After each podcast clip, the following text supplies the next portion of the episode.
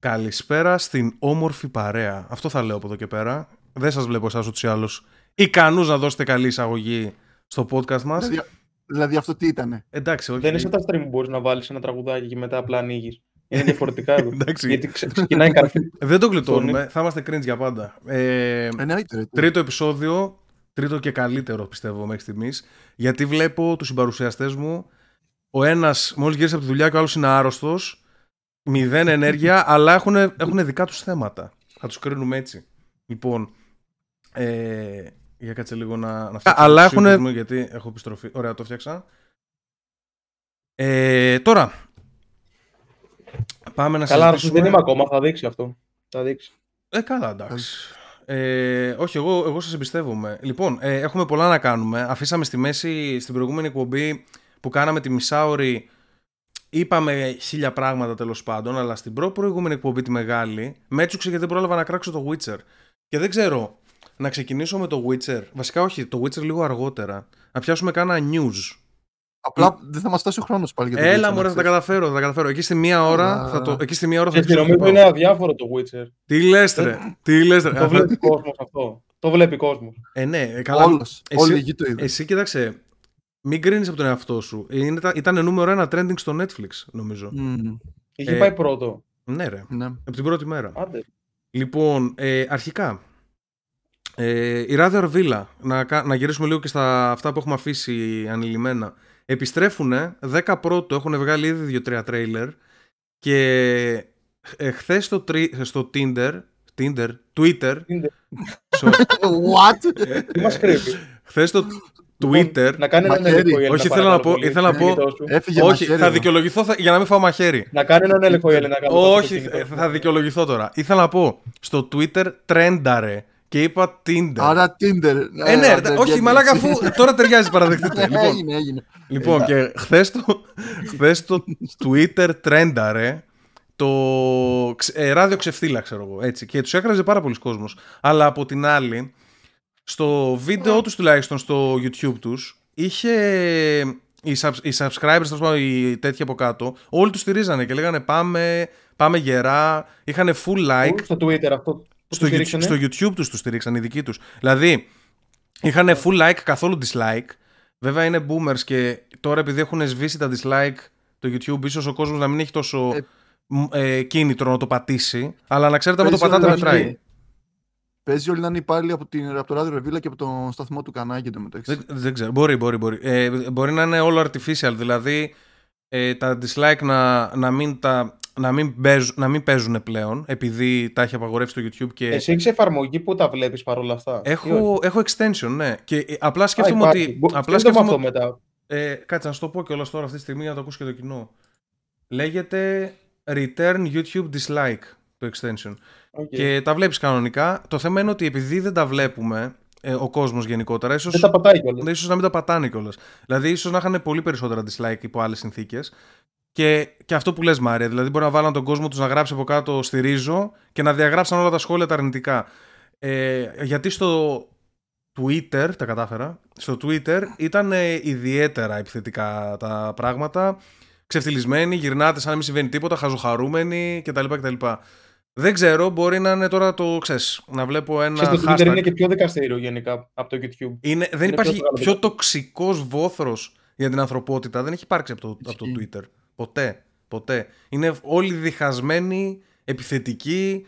Βγάζει το χειρότερο εαυτό των, των ανθρώπων το Twitter. Και είναι και τέλειο γιατί μπορείς να βγάλεις τον χειρότερο σου εαυτό απέναντι σε έναν διάσημο, ο οποίος υπό άλλες συνθήκες δεν θα έχει καμία επικοινωνία μαζί σου και απλά βγάζεις όλη σου τη ζήλια, την απέχθεια, ό,τι υπάρχει, ό,τι μαυρίλα υπάρχει στον κόσμο. Αυτό έγινε από το θέμα αυτό. Επίσης, είδατε τα σκηνικά με τον Σάκη Ρουβά και τη συναυλία. Ότι φύγανε κάποιες χιλιάδες ευρώ, άκουσα μόνο. Να πούμε, να πούμε ότι, ότι τώρα... ακυρώθηκε, εγώ ξέρω. Να και πούμε ότι ήταν τώρα... μεγάλο το budget που θα του δίνανε. Περίμενα, ακυρώθηκε. Ισχύει αυτό. Εγώ έτσι άκουσα. Τώρα μπορεί να λέω και μαλαγίες. Μακάρι να λες μαλαγίες, γιατί δεν θέλω να κυρωθεί καθόλου. Αυστηρότατος με τον εαυτό του. Λέω και μαλαγίες. Ε, κάτσε να σου πω. Γιατί... Τώρα, για να δώσουμε λίγο context πρώτα απ' όλα, ε, τα παιδιά που θα παρακολουθήσουν αυτή την εκπομπή θα τη δούνε μία του μηνός. Οπότε χρόνια πολλά σε όλους. Ε, καλή χρονιά κτλ. κτλ. Εμείς ακόμα είμαστε τριάντα, τριάντα Δεκεμβρίου δύο χιλιάδες είκοσι ένα.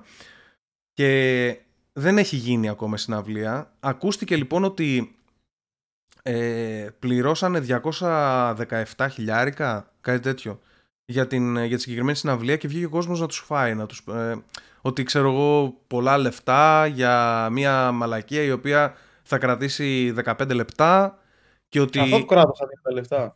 Αυτό νομίζω είναι κονδύλιο από το Δήμο ε... Αθηναίων. Μπορείς να είμαι σίγουρος. Α, είναι από το Δήμο. Και βγήκε, βγήκε ο Μπακογιάννης, ο δήμαρχος, και τους έκραζε. Τους έλεγε είστε, είστε μίζεροι και δηλητηριάζετε. θα θα αγκώσετε τη γλώσσα σας και δηλητηρι... θα δηλητηριάσετε τον εαυτό σας. Κάτι τέτοια έλεγε. Κάτι κριντζάκια, ωραία. Βέβαια θα μπορούσε να αγοράσει τρόφιμα για άστεγους, ξέρω εγώ. Εντάξει, ρε μαλάκα. Αυτό, αυτό λένε και αυτοί. Ότι με τόσα λεφτά μπορούσες να κάνεις αυτό, αυτό και αυτό. Ναι, αλλά δεν είναι η ψυχαγωγία πάρα πολύ σημαντική, ειδικά σε τέτοιες περιπτώσεις? Θα σου πω κάτι, και με δέκα χιλιάρικα δεν θα ήταν χαρούμενος ο Ρουβάς, ξέρω κάτι. Δεν, δεν τα πήρε ο Ρουβάς όλα, είναι το σύνολο της παραγωγής. Είναι το στήσιμο, ξέρεις, τα πάντα.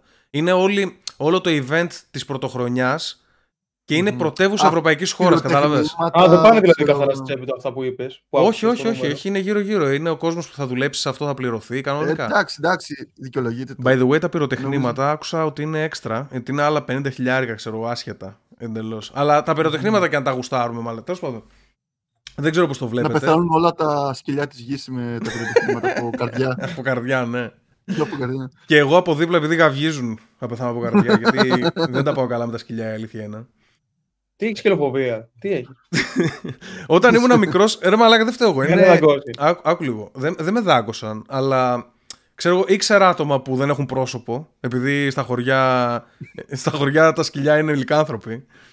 Και με κυνηγούσαν πολύ με το αμάξι. Δηλαδή είχα μια παρέα η οποία έμενε, ξέρω εγώ, πέντε τετράγωνα πιο πέρα. Ας πούμε, έπαιρνα το ποδήλατο. Με το αμάξι είπα. Έπαιρνα το ποδήλατο λοιπόν και πήγαινα εκεί και είχε ένας, ένα δαιμονικό σκυλί, το οποίο το είχε ελεύθερο εκεί και σκότωνε κόσμο, ξέρω εγώ, ελεύθερα. Και κάθε φορά που ήταν να πάω στους φίλους μου για να παίξουμε, πέραμε το Game Boy, ξέρω εγώ, να παίξουμε μαζί, ήταν σαν να πηγαίνω ταξίδι στη Μόρια, ρε παιδί μου, στη Μόρντορ, κάτι τέτοιο. Αυτή ήταν. Είδα τα σκυλιά πάντα ορμάνε σε μουνόπανα, δηλαδή, σαν να τα μυρίζουν.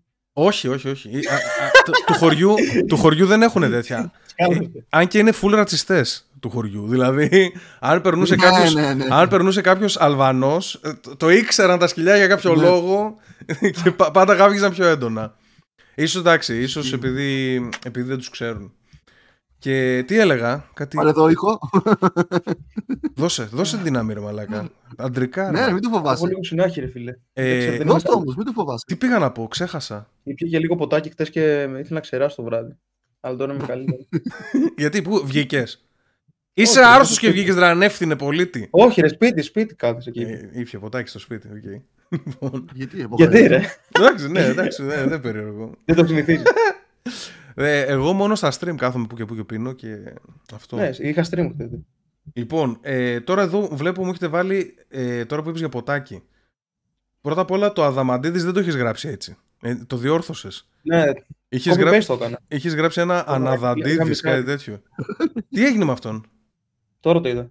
Αυτός ήταν στο, είχε πάει στο Just the Two of Us, όπως λέγεται αυτή που μπει στη τηλεόραση. Και είχε μπει χώμα τελείως.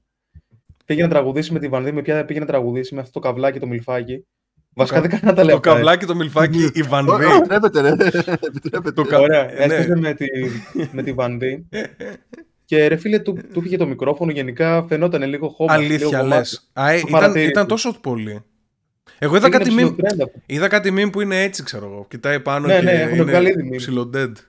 Γενικά, όποτε πηγαίνει στα live, τον έχω παρατηρήσει κι άλλες φορές, δεν είναι σε καλή κατάσταση. Την άλλη φορά είχε πάλι κάτι σαν ε, μαζεύτηκαν όλοι οι διαγωνιζόμενοι στο κέντρο και τραγουδούσαν μαζί γιατί είχαν κάποιον καλεσμένο.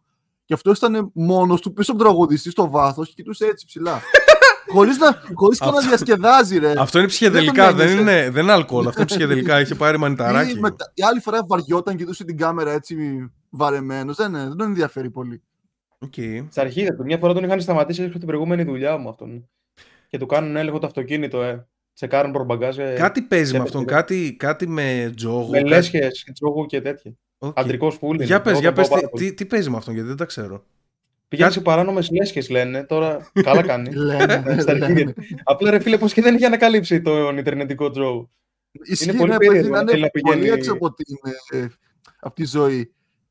Δηλαδή, άμα άμα ανακαλύψουν αυτά τα άτομα, μαλάκα, σκέψουν να ανακαλύψουν τον ιντερνετικό τζόγο κατευθείαν, πώς φεύγουν όλα τους τα λεφτά και εξαφανίζονται. Εν τω μεταξύ, υπάρχει ένα άκυρο βίντεο με τον Αδαμαντίδη στο YouTube. Είναι βίντεο έτσι πέντε έξι χρόνων που είναι μέσα σε γυαλί, μα, μαγαζί με οπτικά και τραγουδάει και πίνουν ποτό και δίνει πόνο κανονικά, χωρίς λόγο. Μέρα μεσημέρι σε μαγαζί. Α, με το ζύο. Είναι τυπάς ο Αδαμαντίδης δηλαδή. Εντάξει, ναι, full, ε, ναι, επειδή, δεν, επειδή δεν είμαι καθόλου του λαϊκού, δεν, δεν, δεν, δεν το ξέρω γενικά καθόλου, κατάλαβες. Δηλαδή και φατσικά λίγο. Και ναι, τελικά με είναι τυπάς θα τον ψάξουμε, ρε, γιατί όχι. Αξίζει. Λοιπόν, ε, τι άλλα θέματα έχουμε σημαντικά. Είδα το Arcane, το είδα κανένα στο Arcane? Όχι. Όχι. Ούτε LOL έχω παίξει, ούτε το Arcane έχω δει. Είμαι εκτός μόδας. Περίμενε, LOL, LOL δεν έχεις παίξει ποτέ? Είχα παίξει όταν ήμουν στη σχολή, επειδή παίζανε τα άλλα τα παιδιά και είχα παίξει ένα-δύο games. Α, okay. Δεν γίνεται. Δεν έπαιξα δηλαδή, καν rank δηλαδή. Δεν γίνεται να ασχοληθείς. Του Dota ήμουν, ήμουν του Dota ρε, ξέρεις. Α, okay, αλλά έπαιζα okay, Dota ένα παλιά και ναι, δεν, πήγα, ναι, δεν έκανα ποτέ μεταβίβαση στο ναι, LOL. Ναι, και εγώ αυτό, έπαιζα Dota ένα. Ε, σε κάποια φάση είχε ξεφύγει λίγο η κατάσταση όταν άρχισαν να βγαίνουν ο, ο Legion Commander και αυτοί, τέλος πάντων. Το, εκεί είναι που περίπου ενηλικιώθηκα ή φοιτητικοποιήθηκα, δεν ξέρω, και σταμάτησα να, να ασχολούμαι. LOL δεν έπαιξα ποτέ. LOL μία φορά, μία φορά LOL είχα παίξει με τον Twitch, αν δεν κάνω λάθος, ένα ποντίκι. Mm-hmm. Αυτό. Mm-hmm, ναι. Μία φορά ένα game. Έτσι, δοκιμαστικά. Εγώ έπαιρνα την. Ας, πώς τη λένε, αυτή που πέταγε ένα άρο με το ulti. Mm, και νόμιζα ότι μου. Ένιωθα σαν τη Μιράνα που πέταγα τα άρου. Απλά ήταν στο ulti και είχε μεγαλύτερο cooldown. Τι με ρώτησες πριν, κάτι ρώτησε για τον Dota δύο. Ναι, άμα έχεις παίξεις Dota δύο γενικά. Μόνο δηλαδή, μαζί σου. Μόνο μαζί σου θυμάσαι εκείνη τη μέρα που είχαμε μπει και παίζαμε. Ναι, ναι. Μόνο αυτό ναι. μαζί σου τότε. Που μία φορά είχα πάρει. Είχα προλάβει και Dota δύο μετά. Ναι, όταν εγώ, πέθανε το Dota δύο. Εγώ δεν έχω παίξει ούτε Dota δύο. Και τέλος πάντων βγήκε το Arcane τώρα, το οποίο. Ε, φοβερές βαθμολογίες, εννιά κόμμα δύο ε, στο IMDb και ε, μου κίνησε. Έχω συγκεκριμένα για το Arcane ότι είναι καλό και άμα δεν έχεις ιδέα από LOL. Ναι, αυτό, αυτό ήθελα να πω, ότι δεν έχω ιδέα από LOL ουσιαστικά. Και μου κίνησε το ενδιαφέρον, επειδή είναι animation ρε παιδί μου και έχει, επειδή έχει τέτοια βαθμολογία, προφανώς θα είμαι μαλάκας να μην το τσεκάρω έτσι λίγο, εντάξει. Έτσι νιώθω εγώ τουλάχιστον στα εννιά κόμμα δύο. Και μπαίνω, το βάζω, ε, με φόβο φυσικά γιατί η πρωταγωνίστρια είναι ροζ μαλλί και από εδώ ξυρισμένο και λες εντάξει κατάλαβα τι θα δούμε ας πούμε. Είναι η Βάη Μάριε, η... με τις γουνιές. Και ε, ξεκινάει ξέρω εγώ, λέω εντάξει θα δούμε τώρα γυναίκες να δέρουν άντρες και τέτοια. Είδαμε εννοείται, αλλά δεν ήταν τόσο, δηλαδή επειδή το story ήταν ψιλοφαν, ε, ψιλοσόλιτ, δεν είχε κενά εννοείται το story, εντάξει αυτό καρτούν βλέπεις ουσιαστικά. Ε, αλλά το animation και το world building που κάνανε είναι φοβερό, είναι καταπληκτικό. Δηλαδή, ναι, ναι, έχουν κάνει καλή δουλειά. Απίστευτο, δηλαδή τα, τα τοπία και, δηλαδή, είναι, είναι κάποιοι σκηνοθέτες οι οποίοι έχουν στο μυαλό τους αυτό το λεγόμενο, πώς το λένε να δεις, every frame a picture, κάπως έτσι, ότι κάθε frame, κάθε φορά που πατάς pause στην, στο έργο τους θέλουν αυτό το πράγμα να μπορεί να είναι πίνακα ζωγραφικής, να είναι κάτι πολύ όμορφο. Και mm-hmm. αυτό το πέτυχαν πάρα πολύ. Δηλαδή είναι σαν να πήραν όλα τα ωραία concept art από, από fantasy, από steampunk και τέτοια και τα βάλανε. Ε, επίσης το setting είναι πάρα πολύ καλό για να το μεταφέρει σε, σε σειρά. Δηλαδή είναι ε, πώς λέγονται οι πόλεις, είναι το Piltover και η Zaun και ουσιαστικά είναι η, ε, η πλούσια πόλη με την τεχνολογία και την υψηλή, ε, την υψηλή τάξη. Και είναι οι φτωχομπινέδες οι οποίοι είναι παρατημένοι που μαζεύουν σκουπίδια και διακινούν ε, ναρκωτικά. Σε τι το είδες, ελληνικά ή αγγλικά? Αγγλικά, ρε. Έχει ελληνικά. Άντε. Δεν ξέρω. Αυτό το story που είπες μου θυμίζει πολύ One Piece αυτό με το Σάμπο.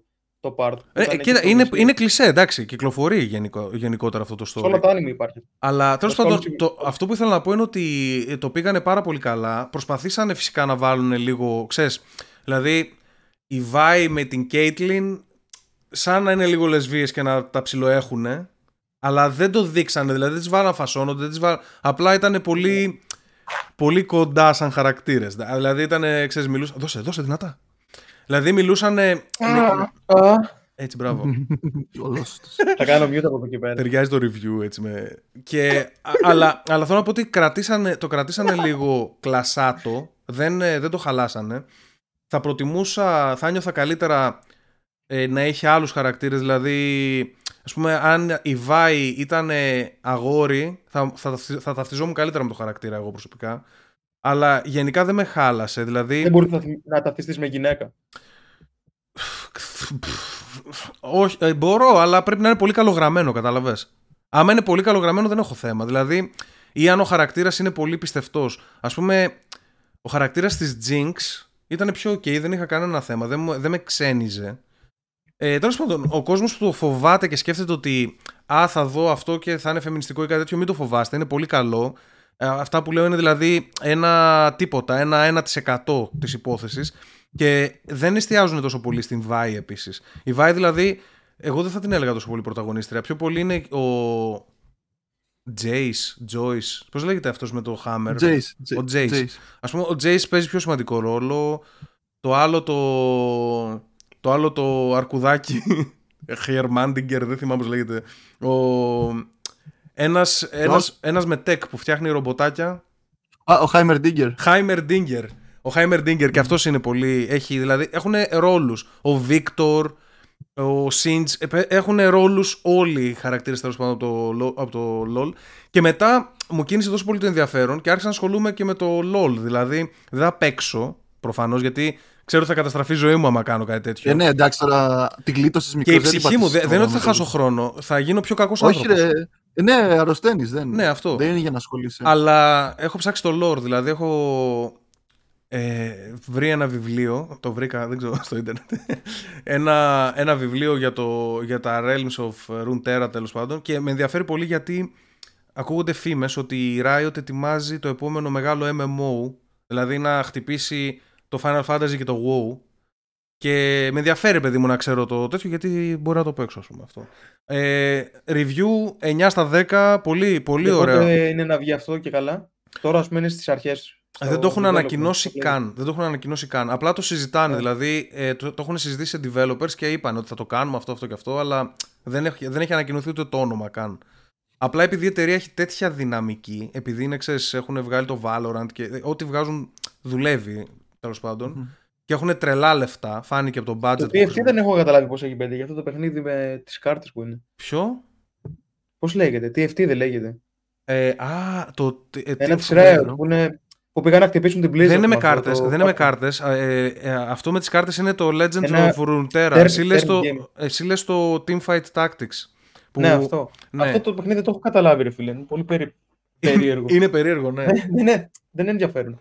Ε, και αυτό έπιασε πάρα πολύ, by the way. Και εγώ, και εγώ δεν έχω ενδιαφερθεί. Ε, Τέλος πάντων, επειδή έχουν τρελά λεφτά, είναι πολύ αισιόδοξο το τέτοιο. Το lore τους είναι ψιλοκαλό. Δηλαδή, ευχάριστα κάθομαι και διαβάζω για, για heroes και για τέτοια. Έχει, έχει την πλάκα του, παιδί μου. Και ναι, τσεκάρετε το, το animation για όποιους. Ε, ε, μου θύμισε πάρα πολύ το προηγούμενο Spider-Man. Το, με τον Miles Morales το animated, τον, με το μαύρο το ναι, Spider-Manούλι, ναι, ναι, ναι, ναι. Το οποίο είναι φοβερό animation, δέκα στα δέκα animation. Έτσι δέκα στα δέκα animation ήταν και αυτό. Τρομερό, τσεκάρετε το. Και τώρα που είπαμε Spider-Man, πάμε λίγο στο Spider-Man. Μαρία, τι θα τους ξαναδείρουμε? Α, θα τους ξαναδείρουμε, ναι. Ε, διάβασα μια συνέντευξη της ε, Θείας Μέη, της Μαρίζα το Μέη που παίζει στην ε, ταινία. Ναι. Και δήλωσε ότι θα προτιμούσε ο χαρακτήρας της να ήταν ε, λεσβία και να τα είχε με γυναίκα. Που βέβαια πάει κόντρα σε ό,τι θεμέλιο ο, είχε ο θείος Μπεν, ρε μαλάκα, ναι. Όλος ο Σπάντερμα είναι ο Uncle Ben. Είναι, είναι αυτό, υποτίθεται ότι ο Πίτερ Πάρκερ έχει πάρει το χαρακτήρα του, είναι ο καθρέφτης του θείου Μπεν. Δηλαδή το «With great power comes great responsibility». Εντάξει, αυτό θα γινόταν γυναικοκτονία για να το φόνουν στο τέτοιου. Αντί για το φόνουν το φίλο, θα ήταν, ναι, θα ήταν η θεία Μπένι, ξέρω. Η Μπένι. By the way, εσύ, Μαρία, το είδες? Όχι. Δεν πήγες να το δεις ακόμα? Ακόμα δεν το πήγα να το δω. Επειδή σε ψέκι δεν σε αφήνουν. Όχι ρε, μπορώ. Έχεις δικαίωμα πλέον. Ναι. Εντάξει, εγώ πιστεύω το κάνει τώρα. Το κάνει για να πάρει και άλλους ρόλους αυτή η μαλάκα. Γιατί πέθανε στο Spider-Man, οπότε δεν θα είναι στο επόμενο. Να πάτε τα όλα για να μην. Το ξέχασα. Ξέχασα. Spoiler! Ρε μαλάκα κάνει, ρε. Μια χαράζει. Ναι, ρε, ναι. Μια χαρά. Ακμεότατη. Ε, τώρα, σήμερα έσκασε κιόλας η είδηση για ότι θα βγει και Spider-Man με τον Andrew Garfield το τρίτο, που είχε κοπεί τότε. Αλήθεια, τον κάναμε revive, ναι, μαλάκα. Για... Φαντάσου, φαντάσου πόσο καλή είναι αυτή η ταινία, ρε μαλάκα. Γιατί άκου τι παίχτηκε. Ανέβασε ο ένας ο... που έκανε τα stand, ναι, που τους ντουμπλαρές στις επικίνδυνες σκηνές. Ε, ανέβασε φωτογραφία από το νοσοκομείο, ότι αναρώνει και είναι καλά. Και από κάτω του σχολίασε, ε, θα τα πούμε λέει στο Amazing Spider-Man τρία. Το spoiler ο ίδιος ο Garfield. Ε, εντάξει μαλάκα, αυτά είναι, ε, αυτά είναι κανονισμένα. Από... Ε, ναι, εντάξει, το spoiler ναι. επίτηδες μάλλον, δεν ε, ξέρω. Ναι, okay. Και το ψιλοτιμάζουν από ό,τι φαίνεται. Μπορεί να το κάνει, να δίνει hype, μόνο και μόνο για να δούνε άμα το γουστάρει ο κόσμος σαν είδηση, για να δούμε αν θα το προχωρήσουν. Δεν ξέρουμε. Ε, γενικά με την απήχηση που είχε το No Way Home, και, ε, και ο Garfield μέσα στο No Way Home. Ναι, ότι Α... αν, αναγεννήθηκε σαν χαρακτήρας, πιστεύω ότι θα, μάλλον θα το ξαναξεκινήσουν το... By the αν way... μπορούσαν βέβαια θα, θα ξεκινούσαν και με τον Tobey Maguire, απλά είναι σαράντα επτά χρονών και δεν γίνεται. Είναι σαν way... να βάζεις το Φρόντο... Ε, ο Φρό... ο... Όχι, λάθος παράδειγμα, ο, ο Elijah Wood δεν γερνάει πρώτα απ' όλα. Ο Elijah Wood είναι ολόιδιος και θα είναι εξήντα χρονών και θα είναι ολόιδιος με το Φρόντο. Έλα, φαλακρίτσα έκανε ο Γλυκούλης. Δεν γερνάει όμως, αλλά το πρόσωπό του δεν υπάρχει αυτό το πρόσωπο. Έχει μείνει σταθερό δεκατέσσερα χρονών. Βασικά, τον έχεις δει τον Elijah Wood στο Back to the Future που είναι ένα παιδάκι έξι χρονών, ξέρω εγώ, και κοιτάει το. Το έχετε το Back to the Future? Όχι. Άμα! Λοιπόν, τέλος πάντων, είναι. Τσεκάρετε το chat όσοι, όσοι μας ακούτε αυτή τη στιγμή. Elijah Wood στο Back to the Future. Δεν έχει αλλάξει καθόλου. Τώρα που είναι πενήντα χρόνων είναι ίδιος με τότε που ήταν έξι. Δεν ξέρω έχει τι κάνουν εκεί. Ε, μπορεί, να υπερ, μπορεί να υπερβάλλω, εντάξει, μπορεί να υπερβάλλω λίγο. Ε, πάντως, για να μείνουμε λίγο στο Spider-Man και να κλείσουμε. Κάτι που ξέχασα να αναφέρω στην προηγούμενη εκπομπή και είναι σημαντικό για μένα. Όταν είδα το Spider-Man, σκεφτόμουν αυτό που έλεγε ο Μάριος, ότι η Ζεντάγια είναι μουνάρα. Εντάξει. Και ξε, ξεκινάμε δηλαδή να, να το δούμε και το έχω στο μυαλό μου, ρε παιδί μου. Μήπως κάνω λάθος, μάλλον. Μήπως είμαι ρατσιστής. Κάτι τέτοια σκεφτόμουν. Και ε, τελικά η Ζεντάγια είναι η απόδειξη ότι υπάρχει mind control, μαλάκα, στην κοινωνία μας και σας ελέγχουν τα media. Έλα ρε μαλάκα, είναι πανέμορφη. Το πρόσωπο τουλάχιστον είναι πολύ όμορφο. Την είδα στη, στη, στην ταινία άκτορα. Πρώτη φορά βλέπω ταινία. Μαλάκα, στην ταινία παίζει τη δεκαπεντάχρονη. Δεν άκουσε με λίγο, άκουσε με λίγο. Δεν παίζει τη δεκαπεντάχρονη πρώτα απ' όλα. Έχει δεκαπεντάχρονη παίζει. Όχι, περνάει στο πανεπιστήμιο στην ταινία, οπότε είναι δεκαοκτώ. Ξεκινάμε από αυτό. Ωραία, θυμίσου... Οπότε στο πικ της γυναικείας ομορφιάς. Στα δεκαοκτώ, θυμίσου τώρα τις πρωτοετίες που έβλεπες εκεί με τα σταράκια και το πόσο hippies ήταν. Είναι ακριβώς το... Μαλάκα, δεν θα ακόμα... μου συγκρίνεις. Δεν τον έφαγε ακόμα. Τις κατερινιώτισες με, με τη στάρ του Hollywood, σε παρακαλώ πολύ. Ωραία, δεν τον έφαγε ακόμα στην ταινία, γι' αυτό είναι. Περίμενε. Ναι, άμα το, φα... άμα το φάεις τρώνε, όντως. Όχι, κάτσε, κάτσε να σου πω. Ε... Εν τω μεταξύ, όλο το έκανε και περίεργη γενναιάς τότε. Τότε οι κοπέλες ήταν πολύ διαφορετικές. Μαλάκα, τότε δεν είχαν Instagram, δεν τις ένοιαζε τίποτα. Είχαν τρίχες κανονικά. Με το ζόρι παίζουν. Με λάσπες βγαίνουν έξω. Ναι, αγοροκόριτσα. Λοιπόν, κάτσε να σου ολοκληρώσω το point μου λίγο, εντάξει. Πρώτη φορά βλέπω ταινία και να είναι, ξέρω εγώ, το love interest του πρωταγωνιστή, η γυναίκα που έχουν. Πρώτη φορά δεν μου βγάζει τίποτα ερωτικό, τίποτα σεξουαλικό, τίποτα. Δηλαδή, υπάρχουν ταινίες που ξέρω εγώ, βλέπω την άλλη και λέω εντάξει, δεν μου αρέσει αυτή, αλλά ξέρεις, την κάνουνε λίγο και σε, σε κάνει λίγο, κατάλαβες. Ναι, ήτανε σαν να βλέπω ξύλα, σαν να βλέπω ένα δεματάκι ξύλα να, και ανέκφραστη κακή ηθοποιός. Δεν θα πω άσχημη, δεν μπορώ να πω άσχημη μια κοπέλα, εντάξει, αλλά. Ήταν, δεν, είναι, δεν είναι κάτι, ρε μάνα, είναι τίποτα. Ωραία, ήταν σαν αγοράκι. Α... Πρώτα απ' όλα, άμα σου αρέσει, είσαι γκέι. Ξεκινάμε από αυτό. Είσαι γκέι, άμα σου αρέσει. Για ποια λέμε, άλλο... να κάνουμε το τεστ. Εμφανιστικά είναι όμορφη. Κυφή να γράψε Ζεντάγια. Είναι όμορφη εξωτερικά. Άμα μου αρέσει, με γκέι τώρα. Ναι, αλλά εσένα μαλάκα, εσύ έχεις περίεργα τέτοια. Ε, απλά δεν είναι αισθησιακή, δεν, δεν σε τραβάει. Άλλο το ένα, άλλο το άλλο. Ε, έβλεπα τον Κιφίνα, έβλεπε Survivor, έβλεπε Survivor και είχε την. Ε, είναι μία από το Survivor η οποία είναι πρωταθλήτρια κόσμου στο ξυλίκι, ξέρω εγώ. Και το κεφάλι της είναι.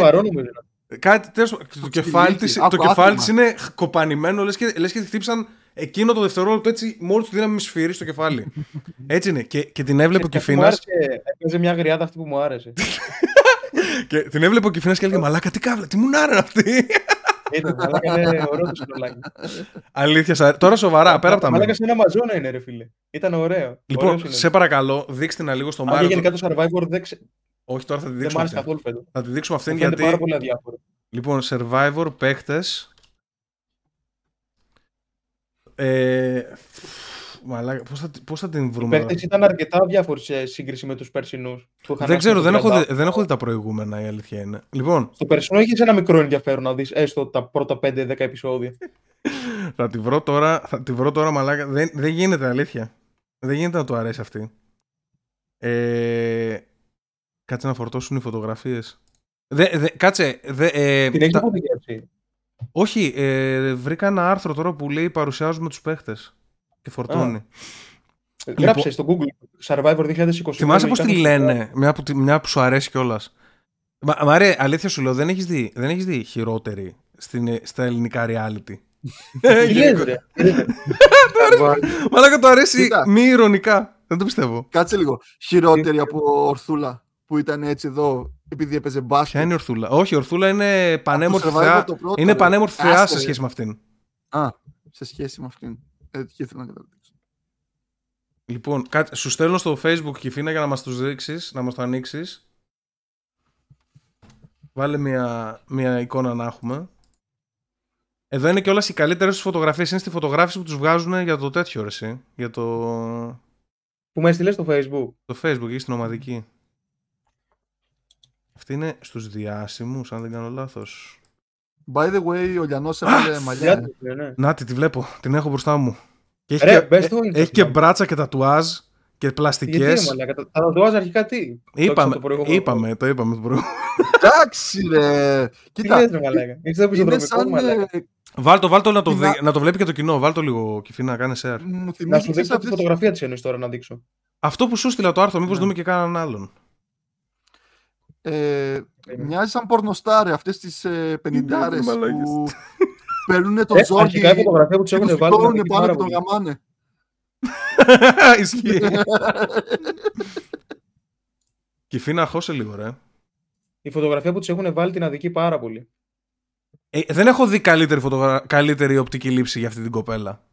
Δεν θέλω να κράζω για ομορφιές και τέτοια, αλλά. Λοιπόν, η Βρυσίδα, η Βρυσίδα ήταν η μόνη που ήξερα από τους διάσημους, συγκεκριμένα. Ισχύει, αφού είχε ένα κατάλογο. Ε, Βαλάντιστρε. Βαλάντι, εντάξει, ήξερε αυτό το τραγούδι με το Ασανσέρ, δεν ήξερα κάτι άλλο. Τον Κωνσταντάρα. Έχει άλλο hit αυτό, ο Βαλάντης. Έχει άλλο hit. Ναι, σίγουρα, σίγουρα, σίγουρα. Ακροβατώ σε ένα σκηνή. Κοτεινό. Τραγούδα, λοιπόν. Μ' αρέσει το τραγουδάει. Λοιπόν, αυτός, αυτή εδώ είναι. Sorry. Τι αυτός ρε μαλάκα. Αυτή εδώ του άρεσε. Αυτή εδώ του άρεσε, μαλάκες. Θα, θα ψάξω το όνομα Αθηνά Ευμορφιάδη. Ωραία, ψάξω το γιατί δεν φοβάμαι καθόλου να ξέρεις. Λοιπόν, θα σου δείξω το Instagram και θα πέσει εκπομπή, οκ. Okay. Ωραία, μην έχει γυμνές παρακαλώ πολύ. Κάτσε να κάνω ε, ρεμάκιο έχει. Δεν γίνεται να είναι στο Instagram και να έχει μείνει το προφίλ της με γυμνές. Δεν γίνεται, ναι, ισχύει. Ναι, εσείς και ρόγα να δείξεις. Ναι, λοιπόν, πάμε λίγο. Αρχικά θα ήθελα να με δείρει μια φορά αυτή η γυναίκα. Πάμε. ε, πάντως συγκεκριμένα μαλάκα εδώ πέρα την είχα περάσει σε μια γροθιά που είχα ρίξει. Είχα φτάσει, οκτακόσια, είχα φτάσει οκτακόσια πενήντα. Ε, προφανώς ρε μαλάκα, τώρα τι. Τέλος πάντων, αυτό, αυτό είναι άλλη συζήτηση. Βάλε αυτή την ασπρόμαυρη. Βάλε αυτή την ασπρόμαυρη φωτογραφία. Ρε μαλάκα, δε, νομίζω είναι λίγο περίεργο να την βάλω. Βάλ, βάλ την ασπρόμαυρη, όχι γιατί.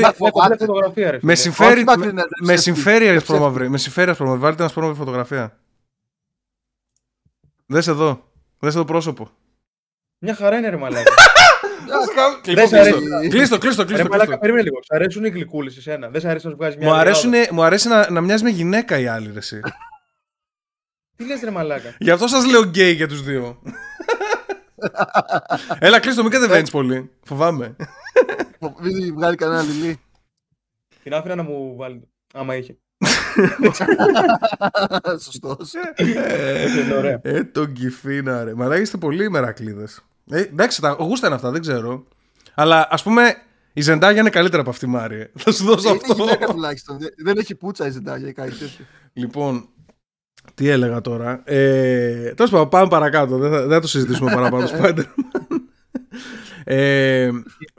Τώρα που λέμε για... συζητήσει σήμερα Witcher, Spider-Man και δεν έχω δει τίποτα τα δύο. Δηλαδή πρέπει να βλέπω τα trendings στο. Πες μας για αυτά που έχεις δει εσύ. Εδώ βλέπω έβαλες κονίλο καρπούζι. Τι έγινε με αυτό? Λοιπόν, άκου. Χθες έβλεπα YouTube, ρε φίλε, και έπεσα σε δύο βιντεάκια. Έπεσα σε, σε βίντεο του Weird Whisper. Weird Whisper, Weird ναι. Whisper, ναι. Αυτός ο τυπάς αρχικά κάνει τρομερό edit. Έχει καλέσει του χιούμορ, τον πάω. Και ε, ε, εγώ, εμένα μου τους πα, τώρα τελευταία μου τους πάει πάρα πολύ. Αλλά έχει, είναι καλός στο edit και σε αυτά. Είναι δηλαδή σχολιάζει σε, σε ένα βιντεάκι τα shorts. Και ρε φίλε, δεν ήξερα καν ότι υπήρχαν τα shorts. Και κάτι ωραία. Δω, δεν και λες το γουρ... Περίμενε. Αυτό. Σίγουρα λες το Weird Whisper και δεν λες τον Dorito. Μάλλον τον Dorito. Ωραία. Ο Dorito σε πάει και εγώ τον πάω και είναι γαμάτος και καλό edit. Και οι δύο είναι καλοί πάντως. Και κρίμα που κάνει βιντεάκια μια στο τόσο. Πολύ κρίμα. Και κρίμα που έχει αυτή τη φάτσα επίσης. Θα μπορούσε, άμα ήταν λίγο ωραίο παιδί, ναι, παιδί, θα ήταν διάσημος μαλάκα με τέτοιο ταλέντο. Ο Dorito. Ναι. Ναι. Ε, είναι Ξε... πολύ καλός. Δηλαδή κάνει, τα... κάνει τις τέλειες προσθήκες στα τετερισμένα βιντεάκια. Και επίσης οι περισσότεροι και... το κάνουν cringe αυτό. Και επίσης, ναι, αυτό ακριβώς. Οι περισσότεροι που προσπαθούν να βάλουν κάτι το κρατάνε λίγο παραπάνω. Κάτι, κάτι που προσπαθούν να βάλουν κάτι αστείο και το κάνουν ακόμα χειρότερο. Ακριβώς, ναι, ναι. Όχι, το νιώθει πάρα πολύ. Με τα memes είναι φοβερός. Ε, το νιώθει πάρα πολύ. Για και είδα ένα βιντεάκι που είχε ανεβάσει τώρα πρόσφατα που έλεγε και τα shorts. Που το έχουν κάνει σαν το TikTok, το YouTube, για να βάζει κάτι σαν stories. Το είδα και εγώ και, και μου έκανε τρομερή εντύπωση κάτι που έδειχνε που έχει τετρακόσια εκατομμύρια views, μια μαλακία. Ναι, ναι, που... αυτό το βίντεο είδα και εγώ χθες. Ναι, ναι, δεν είναι. Δεν το ξέρα καν ότι έχει τέτοια δυναμική. Μήπως να κάνουμε κι εμείς κανένα shorts. Αυτό σκέφτηκα και εγώ, ότι μάλλον πρέπει να κάνουμε shorts. Λέγανε να κάνω shorts στο με highlights μικρά και νόμιζα ότι εννοούσαν απλά να ανεβάσω ένα λεπτό βίντεο. Κάτι τέτοιο. Και πόσο είναι, δεν πέρα. Κατάλαβα ότι είναι σαν story, δηλαδή είναι σαν να τραβάς από το κινητό. Mm. Εγώ δεν έχω ιδέα καν τι είναι, δηλαδή ούτε από TikTok ξέρω. Ε, ε, ήξερα... Είναι σαν TikTok. Ε, είμαι boomer, σαν ήξερα, TikTok, ήξερα είναι... παλιά στο Vine που ανεβάζανε για λίγα δευτερόλεπτα. Ε, πάνω κάτω η ίδια λογική είναι σε αυτά. Ναι. Το θέμα είναι, το έθιξε και ο Dorito χθες που είδα το βίντεο, ότι ο κόσμος αρχίζει και μαθαίνει σε...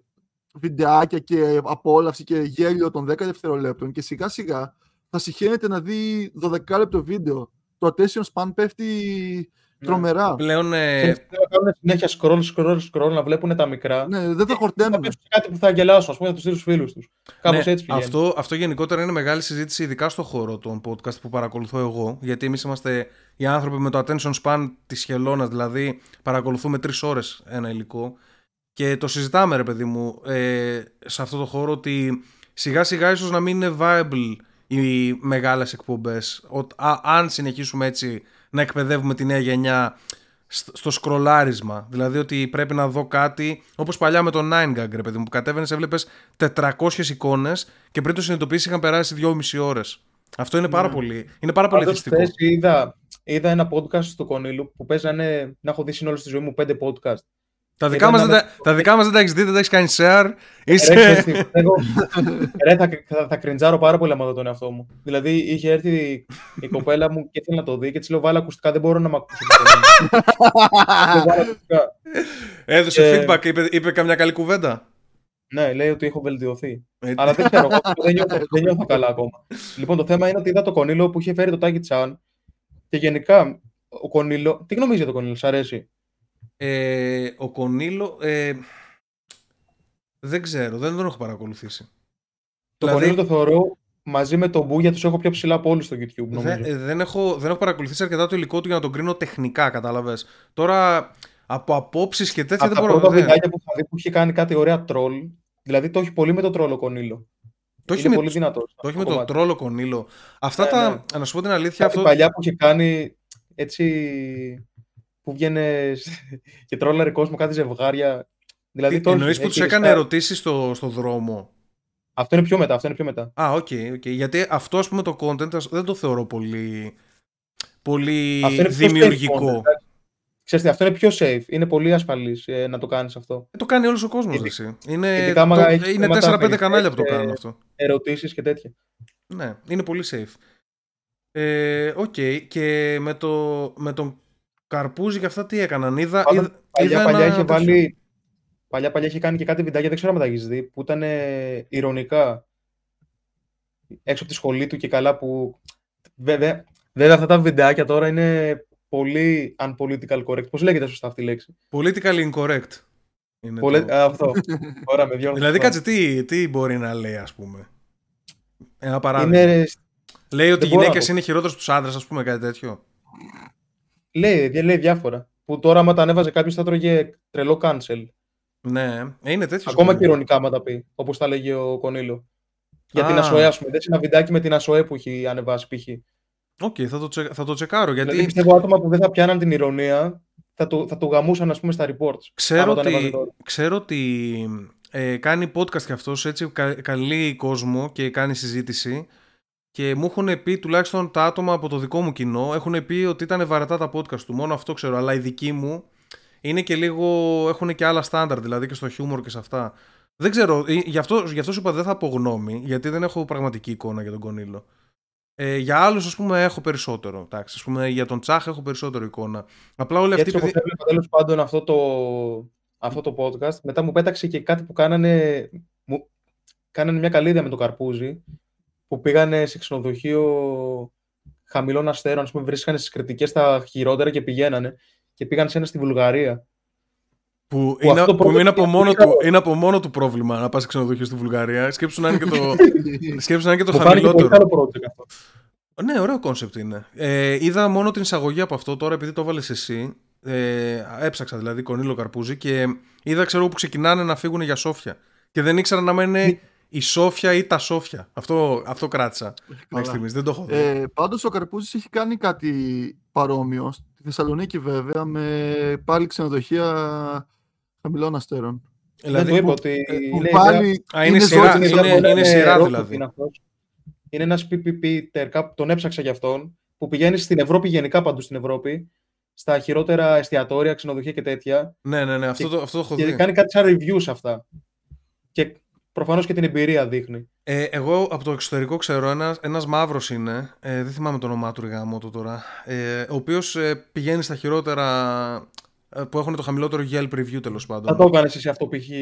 θα πήγαινες κάπου της κατά. Εννοείται. Για να μείνει. Εννοείται. Δεν με νοιάζει καθόλου. ε, δεν είναι... Εμένα δεν με νοιάζει καθόλου, δεν έχω standards, να ξέρεις. Δηλαδή θα, φά... θα φάω στο χειρότερο μαγαζί. Ωραία, κάνουμε είκοσι πέντε Κονίλο, έρχομαι από Αθήνα, σε παίρνω Θεσσαλονίκη και πάμε. ναι, ναι, και θα, θα κάνω σαν τον Καρπούζη ότι δεν ήξερα ότι έρχεσαι. Θα λέω. Ε, μαλάκα, τι γαμίσου τώρα, πού πάμε. Και φεύγει η Βουλγαρία. Τέλος πάντων, εντάξει, μην είμαστε, μην είμαστε κακούλητες, αλλά καλό είναι να φέρουν έτσι καινούριο content, καινούριες ιδέες. Δηλαδή, ωραία, αυτό, είδα, είδα το μαλάκα τον Τζαχ. Ξεκινάω έτσι δυναμικά. ε, τώρα έκανε ένα βίντεο πάλι, πήγε στον δρόμο και ρωτούσε τον κόσμο ότι είναι σεξισμός, ας πούμε, κάτι τέτοιο. Δηλαδή, φτάνει με αυτό με τον κόσμο, μωρμά, εντάξει. Είναι λίγο. δύο χιλιάδες δεκαεπτά. Ναι, δηλαδή είναι, είναι κάτι κανάλια, βλέπω, που τώρα δύο χιλιάδες είκοσι δύο μπαίνουμε. Ε, ξέρω, κάνουν κοινωνικό πείραμα και βάζουν έναν να μα, μαλώνει με έναν και να το λέει είσαι γκέι, πρέπει να πεθάνεις, και να δούμε πώς θα αντιδράσει ο κόσμος. Έλα ρε μαλάκα, εντάξει. Αυτά έγιναν το, το δέκα. Έχουν χρόνια που έγιναν. Στην προηγούμενη απογραφή. Είναι από τις πρώτες ιδέες που έγιναν στην Αμερική, νομίζω, τέτοιου είδους βίντεο. Ε, βέβαια. Ε, βέβαια. Μετά τα μικρά, τα τριάντα δευτερόλεπτα. Δεν έχω πρόβλημα δηλαδή με το βίντεο αυτό καθ' αυτό. Πέρα από ότι εντάξει, η εκτέλεση μπορεί να είναι cringe, άλλο αυτό. Αλλά ε, ε, ε, εγώ μιλάω τώρα σαν δημιουργός, παιδί, σαν viewer, η δημιουργικότητα που είναι σε όλο αυτό.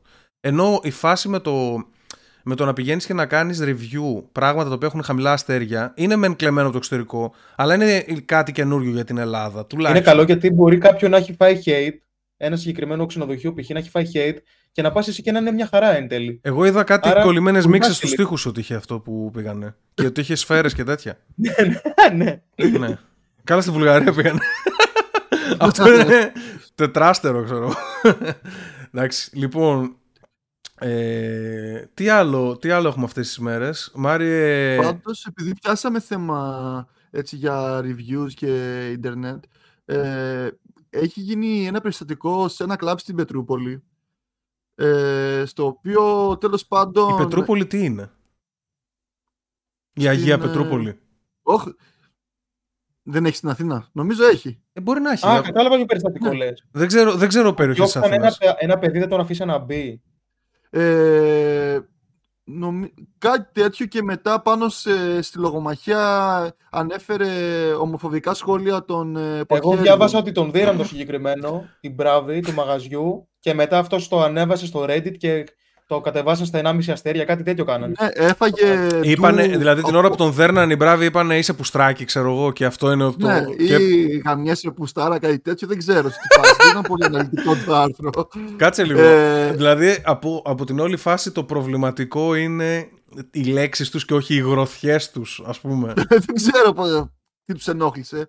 Και εκτός άμα, τούτο... κοίταξε, εκτός άμα κρατάω μια πισινή, κρατάω μια πισινή, εκτός άμα, ξέρω, φιλιόταν με κάποιον και τον πλακώσανε για αυτό το λόγο οι μπράβοι, τότε όντως είναι ομοφοβικό το έγκλημα. Για πες, Μαρία. Και το ρίξαν στο ενάμιση αστέρι με τις κριτικές. Βέβαια η Google δεν ξέρω τι και πώς πλέον έχει βάλει κάποιο μηχανισμό ότι όταν πέφτουν τόσο μαζικά αρνητικά τα σβήνει. Καλά κάνουν, γιατί, γιατί είναι πολύ εύκολο να κάνεις hate campaign. Ναι. Αυτό είχε γίνει στο eFood πρόσφατα. Φέτος δηλαδή, ήταν πρόσφατα. Το ναι, καλοκαίρι, τι είχε γίνει. Ε, επειδή, ε, επειδή και καλά έστειλε σε, σε εκατό άτομα από τους έξι χιλιάδες που έχει, τους έστειλε ότι δεν θα ανανεωθεί η σύμβασή τους. Άμα θέλουν να είναι free agent. Freelancer, freelancer ναι, free agent. Okay. Και, okay. ναι, αλήθεια. και είχε γίνει ξεσπανικό στο δίκαιο του εργάτη και τέτοια. Εγώ από τότε κάθε μέρα παίρνω eFood μόνο και μόνο γι' αυτό. Mm, μόνο το επιβεβαιώνω. Για... Ναι, ναι, ναι. Το βλέπω. Δηλαδή, αν σκεφτόμουν να πάω σε, κάνα, σε καμιά άλλη εταιρεία, τώρα πλέον. αν και το πήραν πίσω, ζήτησαν Κα... συγγνώμη. Νομίζω είναι λίγο. Καπρίστο ακριβό αγοράζει. Δεν υπάρχει ανταγωνισμός για το eFood, νομίζω. ε, κάτσε, δεν ήταν κάτι. Θυμάμαι ο Κοντοπίδης είχε τον Deliverá. Κάτι τέτοιο. Ο Deliverá νομίζω ήταν πριν δέκα χρόνια που κόλλησε. Παίζει να έχει κλείσει, ε. Ναι, ε, τώρα νομίζω είναι το box της Κοσμοτέ που ανεβαίνει, επειδή δίνει πολλά έτσι προνόμια, αλλά μην κάνουμε και καλά είναι, αυτά, καλά είναι αυτά. Δηλαδή καλά είναι να μαζεύονται και να τις κράζουν αυτές οι εταιρείες που θα κάνουν μαλακές. Για να μιλήσω και λίγο πιο σοβαρά, δηλαδή και στα Jumbo έγινε πρόσφατα που βάζανε να δουλεύουν τα παιδιά Κυριακή κρυφά με κρυφό καρτελάκι και υπερορίες που δεν Χωρίς πληρώνονταν. Ναι.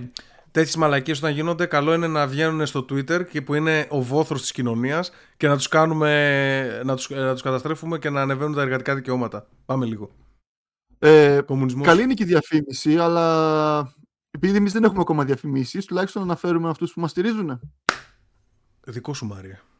Λοιπόν, ε, ευχαριστούμε το Σωτήρη Λόλη, το Γκέον Τζεόν είκοσι τέσσερα, δεν ξέρω πώς διαβάζετε. Εσύ έχεις την ευθύνη, άμα το πεις λάθος, το πολύ πολύ να μην μας ξαναπληρώσει.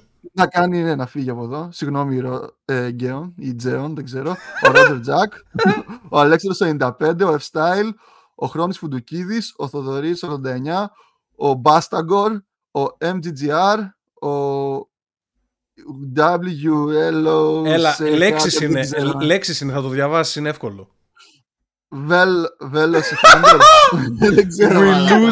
We lose όλα τα αλήθεια! Αλήθεια τώρα είναι Will. Τι βέλωσε! Τι, τι Γερμανός είσαι στα γεράματα. Κάτσε, κάτσε λίγο, γιατί δεν βάζεις ένα κενό.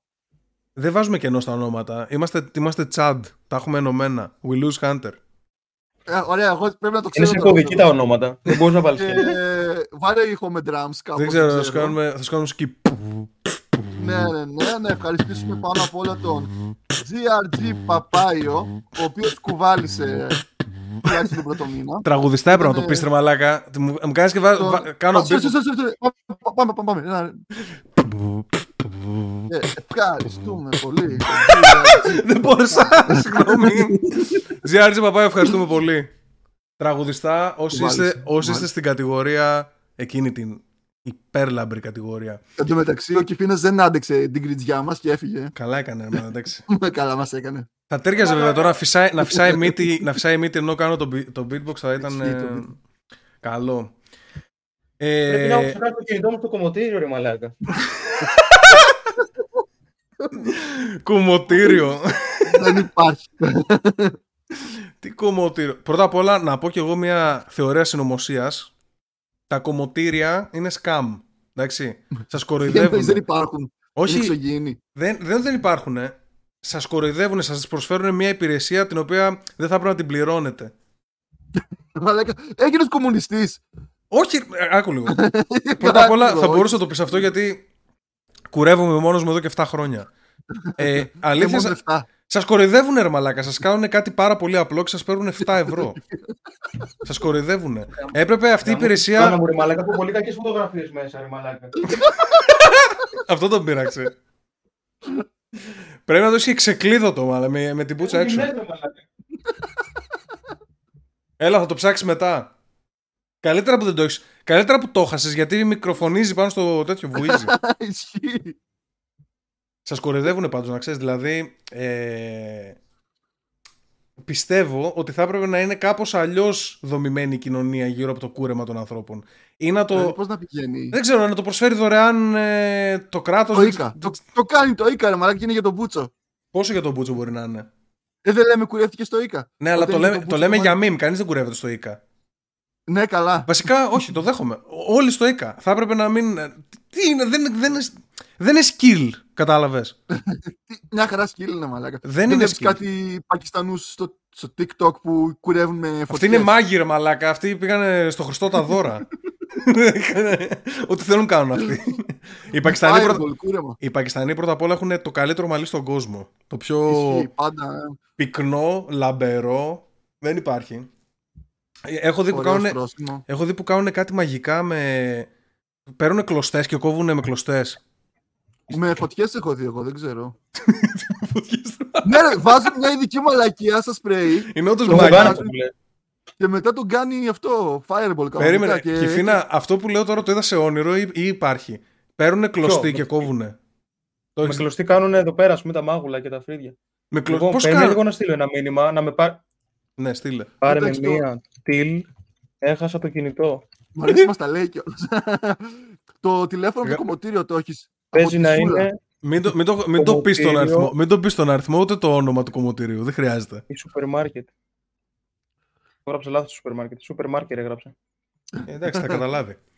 Σούπερ μαρκαδόρος. Για μου του πουτάνα μου ρε μαλάκα. Μην αγχώνεσαι ρε μαλάκα. Έχω δείχνεις μέσα ρε μαλάκα. Μην αγχώνεσαι. Ω, να το! Μαλάκα μου είχε πέσει εδώ κάτω. Τζάμπα exposed, μαλάκα. Είπε αναλυτικά τι έχει μέσα. Μαλάκα πάλι άμα δεν ήταν εδώ πέρα κάτω, δεν το είχα χάσει. Έλα μωρέ, εντάξει. Ψάξα σε όλα τα μέρη που πήγα σήμερα. Στο ενενήντα εννιά τοις εκατό των περιπτώσεων, όταν πανικοβαλόμαστε που έχουμε χάσει το κινητό μας, είναι κάτω από τον κόλο μας κάθε φορά, ας πούμε. Μέσα στο, στο χέρι μας το έχουμε και. Πάντα, πάντα, και πάντα. Πάντα πανικός. Ε, πώς το κάνουν όμως αυτό. Προσπαθώ να καταλάβω ακόμα λίγο. Παίρνουν την κλωστή και τη γυρνάνε κάπως και τη λύγει την τρίχα και κόβει. Όχι, όχι. Αυτό που λες το κάνουν και οι Έλληνες, ρε. Στα Ινστιτούτα Ομορφιάς. Εντάξει, μαλάκα, δεν είπα ότι ο Πακιστανός μόνο μπορεί να πιάσει κλωστή. Δεν είπα αυτό. Μιλάμε και τώρα για τις μόδες που έχουν έρθει. Τώρα που μου άκου τι έχει γίνει.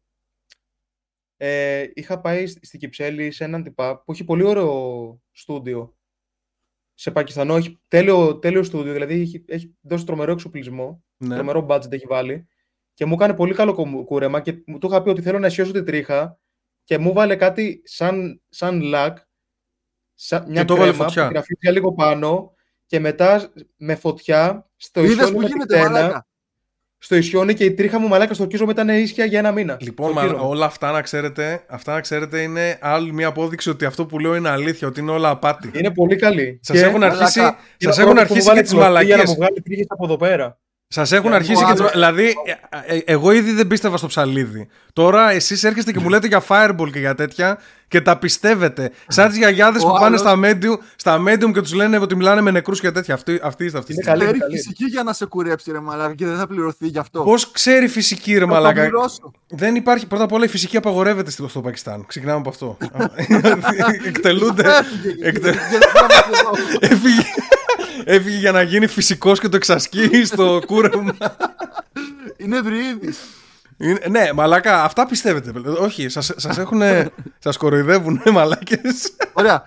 Τι προτείνεις για το κούρεμα, τι πρέπει να κάνουμε. Τίποτα, θα πηγαίνετε στο Ίκαμα. Άμα δεν μπορείτε, αλλά από την άλλη πάρτε μια μηχανή και κάντε το μόνοι σας. Δεν είναι τίποτα. Σιγά το δύσκολο. Άμα θες γραμμή. Εγώ μόνο μια ηλίθια τούφα έχω εδώ που πετάει, πρέπει να τη διορθώσω κάποια στιγμή. Το κάνα πέρυσι αυτό, τέτοια εποχή. Πέρυσι ήταν η πρόπερση. Που είχαμε τέτοια εποχή ήταν, που ήταν κλειστά τα κομμωτήρια νομίζω. Ακριβώς τέτοια εποχή, Δεκέμβρη ήταν κλειστά πέρυσι. Κουρευόμουν μόνος μου και ήμουν κα... πολύ χα... καλό, όχι ότι τώρα είμαι καλά. Αλλά μαλάκα δεν γίνεται. Πίσω να, έδες, να, το, το επιβεβαιώνω αυτό που λέω. Δηλαδή τζάμπα πλήρωσε ουσιαστικά. Έπρεπε μόνος του να δει. Πίσω σου δεν μπορείς να δεις ρε φίλε, όσο και να το κάνεις προσεκτικά. Μαλάκα εντάξει. Θα βάλεις την κοπέλα σου, θα βάλεις τη γιαγιά σου, κάποιον θα βάλεις. Ναι. Είμαστε, έχουμε, έχουμε άνθρωπο. Όχι, όχι θα βάλεις, θα του πεις είναι καλά, είναι πολύ χάλια και θα σου πει είναι έτσι και έτσι και το αφήνεις. Δεν χρειάζεται, ούτως ή άλλως από πίσω δεν σε νοιάζει.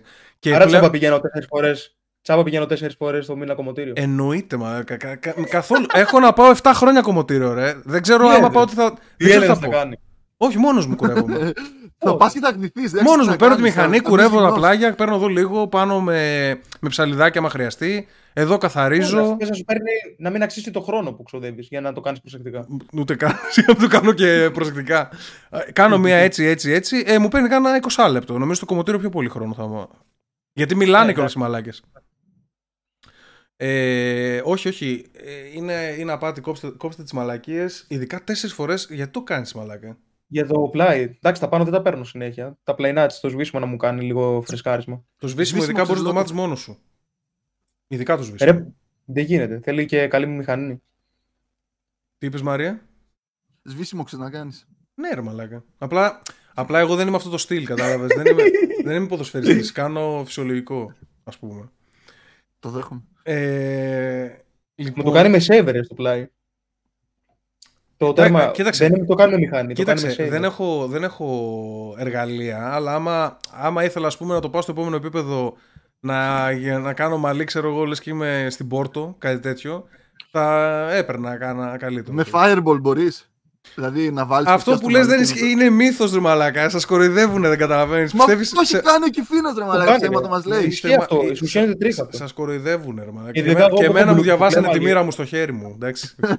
Εγώ έχω πρέμαλι και όντως θέλει πιστολάκι. Όντως θέλει φωτιά. Θέλει φωτιά, να ξέρεις. Με αυτό που μου κάνει με τη φωτιά και τη λάκα αυτή την ειδική που έβαλε το τζέλ, ήταν τη μαλακιά τη κρέμα. Όντως μου είχε σε τρίχα. Άκου λίγο, μπορεί να έχασα μερικές τρίχες στη διαδικασία, αλλά άξιζε το κόπο, γιατί μετά ίσουσε. Οκ, εντάξει, θα, θα το δούμε, θα το δούμε σε λίγα χρόνια. Θα το πάμε σε στρίμα, θα το πάμε σε στρίμα, θα το πάμε πείραμα. Μαρία, πες μου λίγο, τώρα που αρχίσαμε τις μαλακίες, για πες μου λίγο αυτό που έγραψες για την NASA, τι είναι αυτό? Ότι μάλλον στην NASA θεωρούν ψιλοσίγουρο ότι μέσα στα επόμενα χρόνια θα συναντήσουμε από κοντά κάποια εξωγήινη μορφή ζωής. Και σιγά σιγά για να μας προετοιμάσουν άρχισαν να προσλαμβάνουν και θεολόγους ώστε να τα φέρουν στον κόσμο μάλλον πιο απλά, να μην υπάρξει ιστερία. Δεν ξέρω ποια είναι η λογική. Η είδηση ποια είναι? Ότι η NASA προσλαμβάνει θεολόγους αυτή τη στιγμή. Ναι, για, για να, να μας κάνει χριστιανούς στους εξωγήινους μήπως. Θα πάνε σαν το Age of Empires, ρε. Θα τους κάνουν όλο, όλο, όλο, όλο, όλο και θα τον κάνει τέρμα. Θα αλλάξει χρώμα, θα γίνει πράσινο, μπλε. Το πράσινο θα γίνει μπλε, Έλληνας. Αλλά κάνουν καθολικούς δηλαδή, γιατί η καθολική δεν είναι η πλειοψηφία της Αμερικής. Ε, τι είναι η καθολική? Νο, νομίζω ότι είναι προτεστάντες. Είναι η θρησκεία της Αμερικής. Νομίζω προτεστάντες είναι στην Αμερική πιο πολύ, αλλά τώρα τα έχουν γαμίσει. Είναι λίγο πολύ χάος. Καθολική είναι... Καθολική Νότια είναι... Αμερική, ας πούμε, τι είναι? Νότια, Αμερική είναι... Νότια Αμερική είναι καθολική. Ναι. Ναι. Ε, πάντως, εντάξει, αυτό που πιστεύουν στην NASA, για να το πάρουμε λίγο σοβαρά, είναι ότι θα επικρατήσει χάος σε περίπτωση που γίνει μια τυχαία ανακάλυψη. Έτσι, legit. Εν τω μεταξύ, μαλάκα, πόσο έχουμε δικαιωθεί. Ε, ολοκλήρωσε αυτό που θες να πεις και μετά. Το... Ναι, ναι. Και μάλλον προσπαθούν να το φέρουν να εξηγήσουν με πιο έτσι θεο... θεολογικές. Ε, εγώ, εγώ, πιστεύω ότι, εγώ πιστεύω ότι κάνουν θεωρίες. Κάτι άλλο. Εγώ πιστεύω ότι Λέβαια. τους πήραν εκεί και ουσιαστικά ε, κάνουν κάτι σαν συνέλευση marketing για το πώς θα διαχειριστούν την κρίση. Σαν να είναι τώρα η κρίση. Δηλαδή... Ξέρεις τι μπορεί να έχει γίνει? Για πες.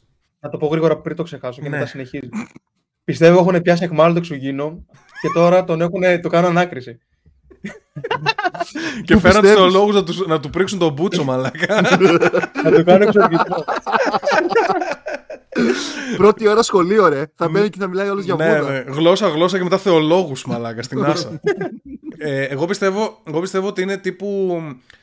Ε, πλέον, επειδή δικαιωθήκαμε από τα κλάματα καν, θυμάσαι, όταν κάναμε το κλάματα καν το τρία, τότε ήταν τρελό να λες για γιου εφ ο. Ήταν τρελό. Yeah. Ήσουν τρελός. Και είχαμε πει ότι προφανώς yeah, υπάρχουν. Τρία χρόνια μετά έχει γίνει, το είχατε κάνει αυτό. Ε, Πότε το, πριν τρία χρόνια, πριν δύο, δυόμιση ε, χρόνια. Τα κλάμα προ-COVID εποχή. Και πριν βγάλει η NASA ανακοίνωση ότι, ό, όχι η NASA, ο Λευκός Οίκος, ότι το, η σι άι έι έχει ειδική κατηγορία για να μελετάει τα γιου εφ ο, τα οποία όντως υπάρχουν. Εμείς βγαίναμε και λέγαμε τότε ότι τα γιου εφ ο υπάρχουν. Δεν σημαίνει ότι είναι εξωγήινοι απαραίτητα, αλλά όντως υπάρχουν περιστατικά τα οποία είναι ανεξήγητα με υπτάμενα αντικείμενα. Το λέγαμε, κάποιοι, κάποιοι δεν μας πιστεύανε, δικαιωθήκαμε μέχρι σε αυτό. Πολύ ωραίο θέμα.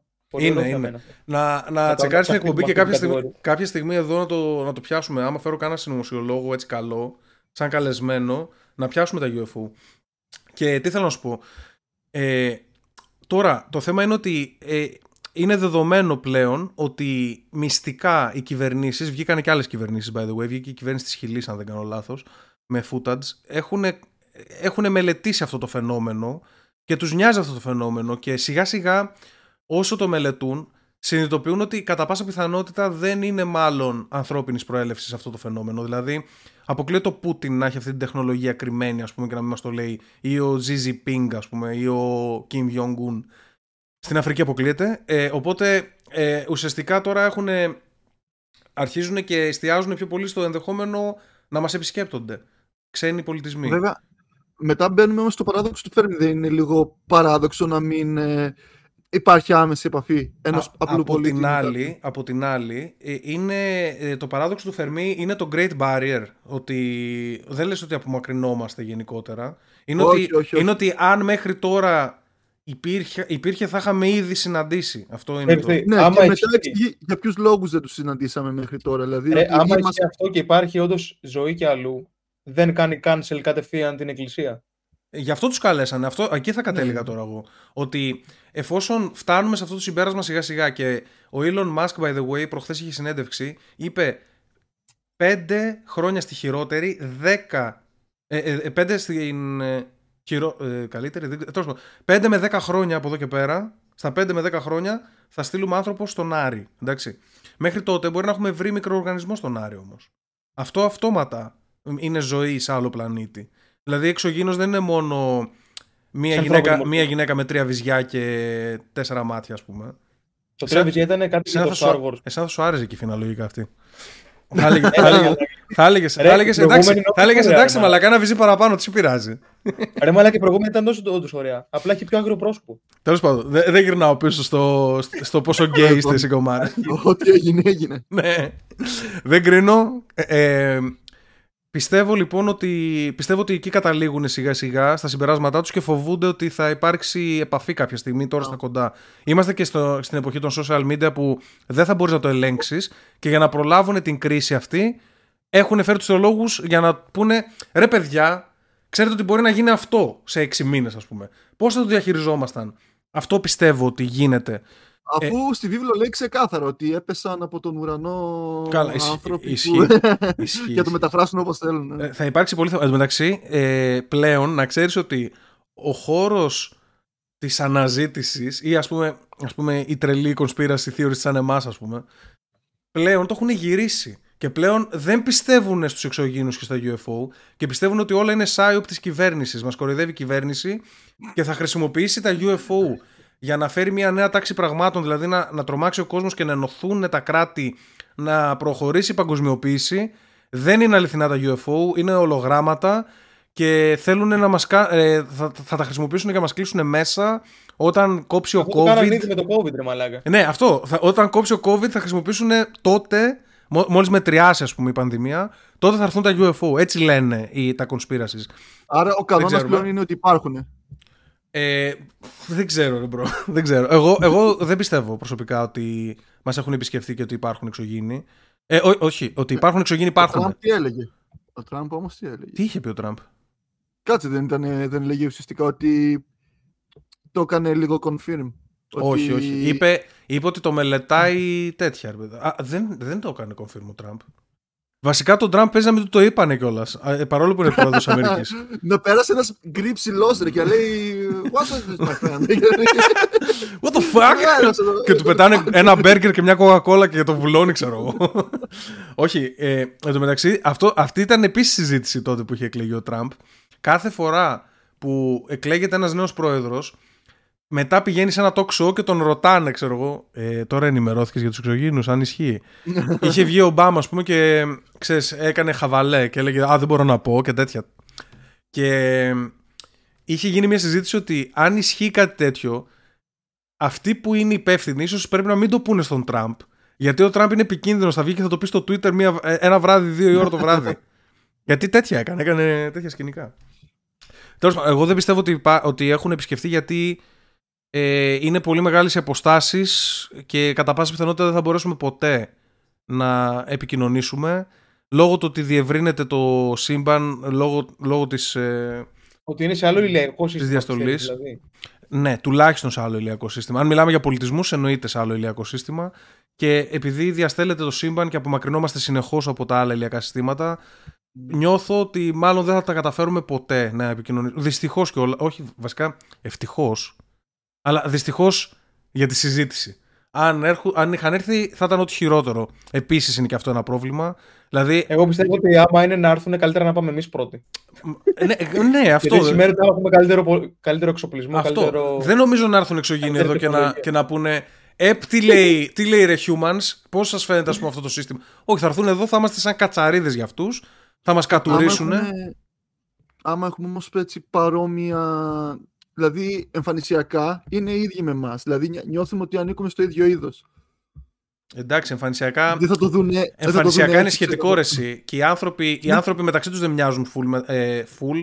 Ναι. Ε, με, με τα πρωτεύοντα επίσης μοιάζουμε λίγο. Δηλαδή άμα δεις ένα, ένα μπαμπουένιο στο πρόσωπο, έχει εκφράσεις ανθρώπινες, κατάλαβες. Ναι, όχι, το εννοώ ότι να είναι πανομοιότυποι μας, δηλαδή να μην είναι σαν εξωγήινους αριανούς με μεγάλο κεφάλι mm. γκρι και τέτοια, να είναι full humanoids. Πολύ δύσκολο, πολύ δύσκολο να έχεις ε, τόσο πανομοιότυπες συνθήκες ούτως ώστε να εξελιχθείς με, με τόσο ίδιο φαινότυπο. Ναι, ναι, ναι, ναι, είναι, εντάξει, είναι πολύ δύσκολο. Οι, οι πιθανότητες είναι πολύ χαμηλές, ας πούμε. Υπάρχουν περιπτώσεις που άλλα ηλιακά συστήματα ίσως να λειτουργούν με άλλους κανόνες κιόλας. Δηλαδή, mm-hmm. σκέψου έναν οργανισμό ο οποίος δεν έχει ε, εξελιχθεί σε οξυγόνο, υβρί... αλλά σε κάτι άλλο. Έχει να είναι υβρίδια, μάλακα, να είναι στη θάλασσα και να έχουν λέπια. Συχάθηκε ο άλλος. Τέλος πάντων, ε, είναι ενδιαφέρουσα συζήτηση. Θα ήθελα κάποιον από το χώρο της, ε, της αναζήτησης να φέρουμε έτσι καλεσμένο να μας τα πει. Γιατί υπάρχουν άνθρωποι που legit ε, τα πιστεύουν έτσι σε πολύ μεγάλο βάθος. Όλες αυτές οι συζητήσεις είναι καλές. Ε, λοιπόν, για εξωγήινους και τέτοια, κάτσε να δω. Ε, ε, έχω ένα σκηνικό περίεργο τώρα. Βασικά δεν θα το πω τώρα γιατί θα, θα με πούνε μαλακία. Ήθελα να πω για το Ισραήλ κάτι, αλλά δεν το λέω τώρα. Δεν, δεν ταιριάζει στη συζήτηση. Θα πούμε, το χαϊκά, θα πούμε για το Χαϊκάλι. Θα μας oh. πει καιρό και δεν θα μπλάβουμε Witcher. Έλα, πάμε, α, πάμε α, να πούμε. Το Χαϊκάλι, μαλάκα, κάβλωσα που έγινε. Τι έγινε, Χάρικο. Τι έγινε ακριβώς. Εγώ είδα... Έκανε παράσκηση στην Κύπρο και είχε κάτω από δέκα άτομα. Κάτι τέτοιο, δέκα άτομα περίπου. Αυτό ξέ... Μέχρι αυτό ξέρετε εσείς οι δύο. Όχι, ναι. όχι, όχι, περίμενε. Ε, ξέρω ότι βγήκε μετά ο Χαϊκάλης και είπε ότι ουσιαστικά ήταν τα πλάνα από πρόοδες αυτά που δείξανε. Και ότι ah. τον κάνανε αθέμητο πόλεμο για να το χτυπήσουνε. Ναι. Και σήμερα έμαθα ότι η παράσταση ακυρώθηκε. Εγώ... Άρα, γιατί να ακυρωθεί άμα ήταν απλά η πρόβα. Άκου εδώ τώρα, εγώ τώρα τι ξέρω. Ε, είδα στην Σκορδά. Και σε κάτι πρωινάδικα τον αναφέρανε και βγήκε στο τηλέφωνο και τσακώθηκε με κάποια. Αυτό, αυτό σου λέω τώρα. Πλακώθηκε με τη Σκορδά και το Λιάγκα. Βγήκε. Πάλι. Αλλά, αλλά ναι, εντάξει, αυτή τη Σκορδά την έχουν μαλάκα. Σάκο του box έχει γίνει πραγματικά. Όποιος θέλει να βγάλει την κάβλα του μαλάκα να θυμώσει με κάποια, πηγαίνει και βρίζει τη Σκορδά πλέον. ε, Τέλος πάντων, ουσιαστικά. Πιο πολύ, με τον, πιο πολύ το Λιάγκα έβριζε. Και τη Σκορδά όμως της είπε κανένα δυο κουβέντες τις σκληρές. ε, Βγήκε και είπε ουσιαστικά ότι αυτό που βγάλατε σαν φωτογραφία είναι από την, δεν είναι από την πρεμιέρα πρώτα απ' όλα. Είναι από την επόμενη μέρα και είναι μετά από μισή ώρα που έχουμε ξεκινήσει. Και είναι μόνο τα μπροστά καθίσματα. Έλεγε κάτι τέτοια. Και τους είπε ότι τα πραγματικά νούμερα είναι εκατόν πενήντα άτομα στη μία και διακόσια σαράντα άτομα την άλλη μέρα. Κάτι τέτοια έλεγε. Και ότι μου κάνετε πόλεμο, το δικό σας κανάλι συγκεκριμένα με έχει στοχοποιήσει. Ότι πρέπει εγώ ντε και καλά να σταματήσω το θέατρο. Κάτι τέτοια λέει. Στον Άλφα είναι η Σκορδά. Ή κάνω λάθος. Τι έγινε? Σκορδά είναι στο, στον Άλφα, είναι ή κάνω λάθος. Στον mm, Αντένα. Δεν θυμάμαι. Αντένα, οκ. Okay. Αντένα, Αντένα. Και... Άρα, είναι στο, άρα ουσιαστικά είναι στο κανάλι που είναι και η Radio Αρβίλα, μα είναι στον Αντένα. Ίσως αναφέρεται και στο Radio Αρβίλα δηλαδή. Που είχαν σχολιάσει το, αυτό το θέμα. Ναι, μπορεί, το μπορεί, μπορεί να, να έχει δει ένα pattern τέλος πάντων ο, ο Χαϊκάλης. Και, άρχισε να, και ήταν πάρα πολύ επιθετικός. Δηλαδή σε κάποια φάση. Φώναζε, ήταν σε τέτοια κατάσταση. Ε, κατηγορούσε, τους κατηγορούσε ότι τον έχουν στοχοποιήσει, ότι, του κάνουν, ότι λένε ψέματα, ότι είναι δημοσιογραφική αλητεία αυτό που κάνανε. Γιατί πήγανε μαλάκα και ρωτούσανε για ποιον ήρθατε να δείτε την παράσταση στο κοινό. Δηλαδή είχε παράσταση, ξέρω εγώ, με δέκα άτομα και ήθελαν να δουν να μην μπει κανένας για το Χαϊκάλι. Κατάλαβες. Για να πούνε ότι δεν πάνε για το Χαϊκάλι εκεί.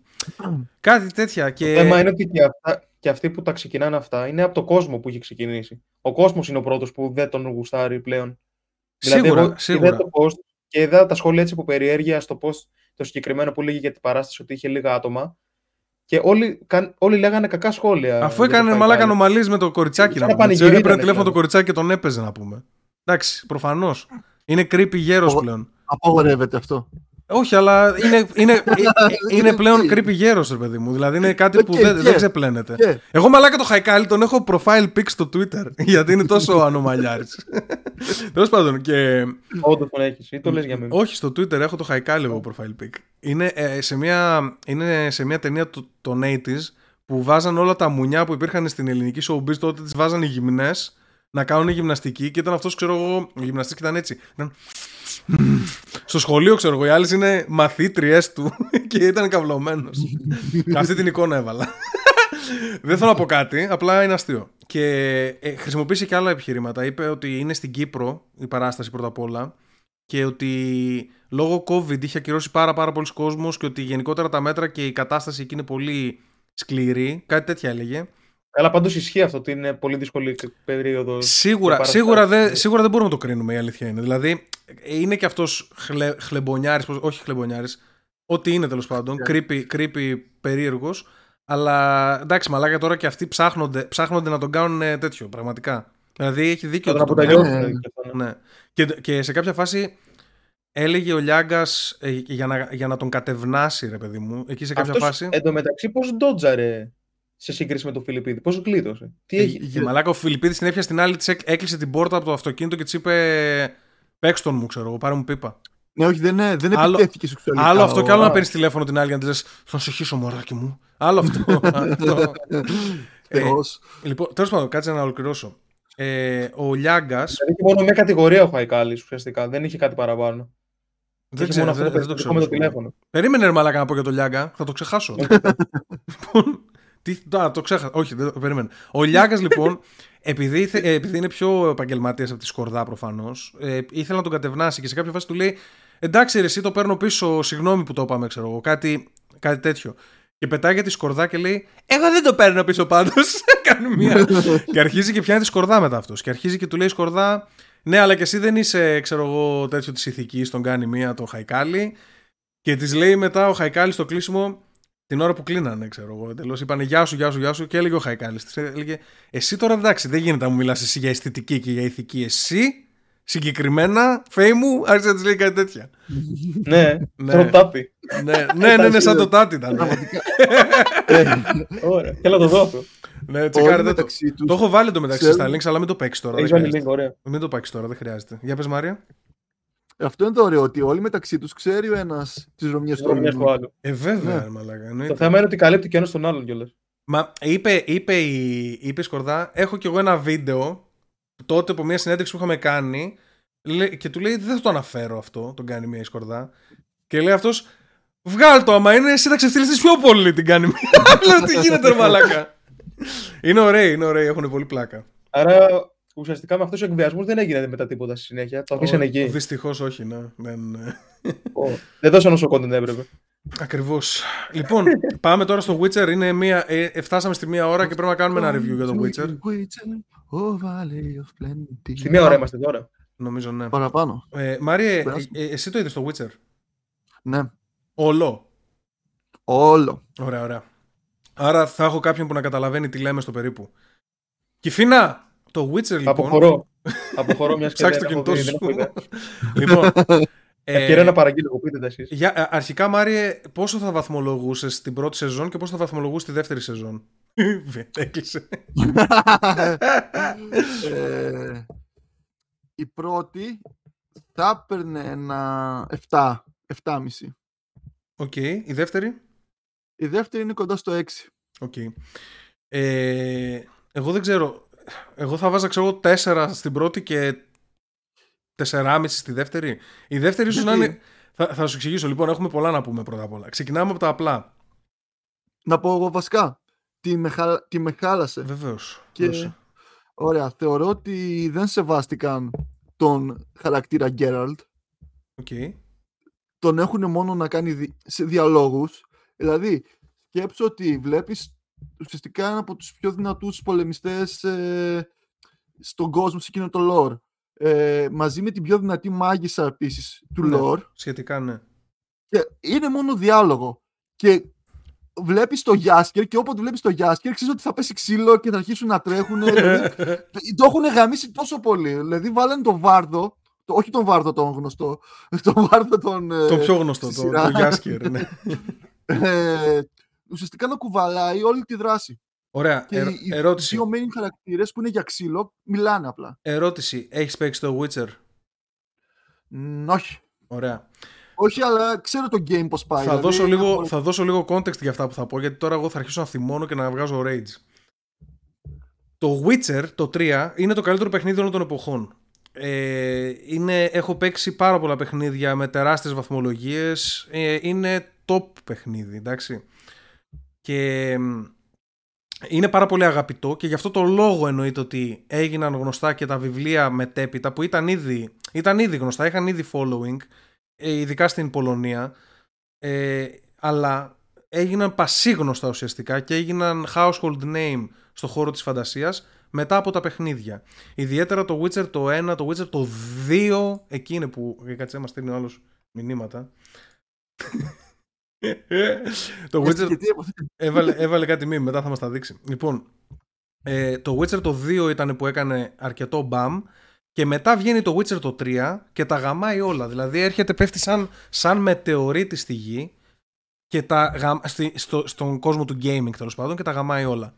Λοιπόν, τώρα, το Witcher το τρία έχει κάποια χαρακτηριστικά ιδιαίτερα. Ήτανε φοβερό, δίδαξε πώς πρέπει να κάνεις ένα παιχνίδι side quests. Πώς, δηλαδή, πέρα από το main story, τα υπο, οι υπόλοιπες ιστορίες που σου απασχολούν, σου τρώνε το χρόνο σου, να είναι ενδιαφέρουσες και γαμάτες. Αυτό το πράγμα είναι πρωτόγνωρο, έτσι όπως το έκαναν εκεί, γιατί ας πούμε έχεις συνηθίσει να παίζεις WoW ή κάτι τέτοιο και σου λέει πάνε σκότωσε τέσσερις κότες και φέρε μου, ξέρω εγώ, δύο αυγά. Αυτό είναι το, το quest.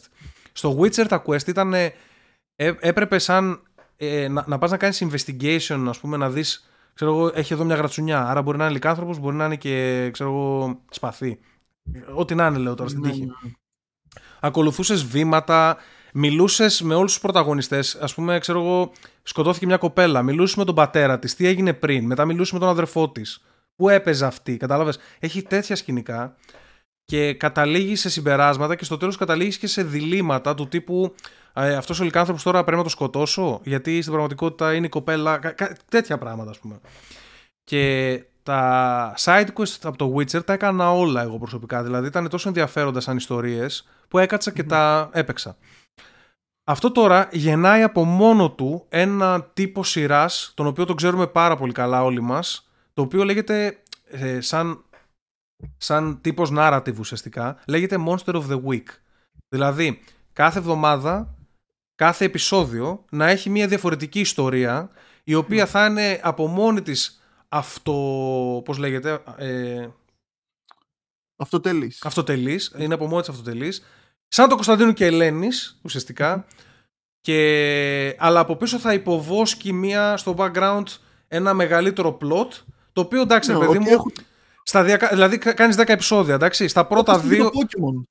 Ότι ήθελε να πάρει το τουρνουά, υποτίθεται το πρωτάθλημα, αλλά σε κάθε επεισόδιο έχει κι άλλο πρόβλημα. Ναι, αυτό ακριβώς. Λοιπόν, τώρα υπάρχουν σειρές. Είναι το Supernatural, είναι το Buffy the Vampire Slayer. Εντάξει, είναι τέτοιου, τέτοιου τύπου σειρές. Doctor Who, όλες όσες έχουν να κάνουν με fantasy τέλος πάντων, για τους λάτρες τους fantasy που παρακολουθούν αυτό το podcast. Και ναι, ναι, Κυφίνα το βλέπουμε, ευχαριστώ. Ε, μην το δούμε βασικά, αλλά εντάξει, έρχεται σε λίγο Κυφίνας. Και το Monster of the Week δουλεύει πάρα πολύ καλά, γιατί είναι πιο ελαφρύ σαν σειρά. Τώρα το τελευταίο καιρό μας έχει διδάξει το, το σινεμά ότι δεν πρέπει να παίρνεις πολύ σοβαρά τον εαυτό σου. Δηλαδή Guardians of the Galaxy, Marvel γενικότερα, εντάξει, όλο αυτό το χιούμορ που βγαίνει προς τα έξω με τις fantasy μαλακίες δείχνει ότι δουλεύει πολύ καλύτερα από το μουντό, σοβαρό, προσπαθώ να περάσω μήνυμα της ντι σι, ας πούμε, η οποία κάθε ταινία έχει τις χειρότερες βαθμολογίες, ας πούμε, πλέον. Αυτό το πράγμα λοιπόν, έρχονται τώρα εδώ στο Witcher σε ένα τέλειο setting για να κάνεις αυτό το πράγμα, για να κάνεις ένα Monster of the Week, έτσι, αρχιδάτο, και το, το γαμάνε τη μάνα, ακριβώς γιατί δεν γουστάρουν τους άντρες, by the way. Να πω και αυτό, γιατί η η Χίσριτς, που είναι η υπεύθυνη παραγωγής, τέλος πάντων, του Witcher, μην πω τι είναι, ψάξτε να δείτε τις δηλώσεις της στο παρελθόν, εντάξει. Λοιπόν, ο Τζέραλτ έπρεπε, επειδή είπες, τον παρατήσανε και δεν έχει μάχες, σκέψου πόσο ωραίο θα ήταν ε, σε κάθε επεισόδιο να γίνεται, να έχει μια υπόθεση του Witcher, με την οποία, ξέρεις, απλά βγάζει λεφτά, δεν είναι κάτι σημαντικό, yeah. και μας δείχνει τον κόσμο καλύτερα, τι παίζει με τον κόσμο, και ταυτόχρονα παίρνει μαζί του και τη Σύρι και δένεται με την Σύρι, που και που εμφανίζεται η Γέννεφερ, του σώζει. Αυτό έπρεπε να είναι το Witcher, και από πίσω να υποβόσκει η Φριτζίλα Βίγκο, αυτή, mm-hmm. αυτή η κοπέλα που δεν ξέρω αν, δεν ήξερα ότι υπάρχει τέτοιος άνθρωπος εμφανισιακά, by the way, αλλά θα, θα κράξω σε λίγο, το, σε λίγο θα, θα κράξω, μαλάκα, το κεφάλι δεν μοιάζει με άνθρωπο. Μοιάζει με φούσκα, μοιάζει με, με τσιχλόφουσκα. Λοιπόν, θα, φτά, θα πάω σε λίγο στο κράξιμο για αυτούς. Τώρα πιάνω τη δομή μόνο. Ξεκινάει, mm-hmm. γιατί, γιατί έβαλα παραπάνω στη δεύτερη σεζόν? Γιατί η δεύτερη σεζόν ξεκίνησε λίγο με τέρατα. Δηλαδή, ξεκινάει yeah. με το πρώτο yeah. story, με τον φίλο του, με το τέτοιο και με την Μπρούξα, το οποίο είναι από το βιβλίο παρμένο. Δεν, ε, στο βιβλίο δεν ήταν εκεί η Σύρι, ήταν μόνος του, ήταν στην αρχή. Και είχαν, ε, είναι από τις πολύ αγαπητές Ε, ιστορίες, τέλος πάντων, και βάλανε και μια ιστορία αντίστοιχη ομάζ στο Witcher το τρία, δηλαδή είναι πολύ αγαπητή αυτή η ιστορία, τη βάλανε, λέω οκ, okay, ξεκινάει έτσι. Δεύτερο, έχουμε ένα lesson, το αλλάξανε λίγο, του γαμίσανε λίγο, ε, και λέω ωραία, άρα περνάμε σε Monster of the Week, κάθε φορά θα βλέπουμε ένα τέρας και θα έχουμε υπόθεση γύρω από το τέρας, και χάρηκα, γιατί εάν ε, αν θυμάστε, όσοι παρακολουθείτε τα, τα, τις ε, εκπομπές στο Twitch, είχα πει, είχα δει δύο επεισόδια και είπα καλό είναι, μου αρέσει αυτό, και μετά το πήρανε και το πετάξαν όλο στα σκουπίδια. Ξεκινάνε με την πρώτη, με την πρώτη επιλογή της Χίστριτς να σκοτώσουν τον ε, ε, πώς τον λένε αυτό που έγινε τέτοιο, Μάρια, που έγινε δέντρο, το Λέσεν, τον αχ Ράσκαλ, Ράσκαλ. Ε, Ράσκελ, τον Έσκελ. Τον Έσκελ. Έσκελ, ναι, ναι. Ε, εγώ τον ξέρω από το, από το τέτοιο. Ο Έσκελ, ναι, λοιπόν, απλά, είναι πολύ αγαπητός. Ο Έσκελ είναι πολύ αγαπητός χαρακτήρας, και εννοείται δεν πεθαίνει στο βιβλίο, και εννοείται δεν πεθαίνει και στο, στο τέτοιο, στο Witcher, στο παιχνίδι, το οποίο είναι μετέπειτα, πολύ μετέπειτα, χρόνια από το βιβλίο και από τη σειρά. Και ε, τον πήρανε και είναι πολύ αγαπητός και τον σκοτώνουν για κάποιο λόγο. Ε, εν τω μεταξύ έχουν γύρω-γύρω δεκαπέντε Witcher οι οποίοι είναι κομπάρσοι που θα μπορούσαν να σκοτώσουν αυτούς, αλλά επιλέγουν να σκοτώσουν έναν από τους αγαπητούς του κοινού. Αυτό το κάνουν. Και τον παρουσιάζουν και για τον Μπούτσο πριν πεθάνει. Ναι, ναι, και ήταν και χάλια. Εν τω μεταξύ ο Έσκελ ήταν ωραίος τυπάστρια στην πραγματικότητα. Και, στην πραγματικότητα. και στο βιβλίο επίσης, στο βιβλίο επίσης ε, ε, είναι, είναι πολύ κοντά στον Τζέραλτ και μοιάζουν κιόλας έτσι λίγο σαν χαρακτήρες, σαν τυπάδες. Και εμφανισιακά λίγο. Απλά έχει κάτι ουλές που τον χαλάνε, ας πούμε, τον Έσκελ. Τέλος πάντων, είναι πολύ αγαπητός, είναι και αυτός brother figure για την, για την Siri. Επιλέγουν να το σκοτώσουν και το κάνουν επειδή ήθελαν να δώσουν περισσότερο βάρος, ξέρω εγώ, στην ιστορία τους. Το γαμίσανε, δεν, δεν πρέπει να σκοτώνεις έτσι αγαπητούς χαρακτήρες. Και αυτό το κάνει, το κάνει αυτή η Χίστριτς, γιατί στα αρχίδια της οι fans και στα αρχίδια της το αρχικό, το, το βιβλίο.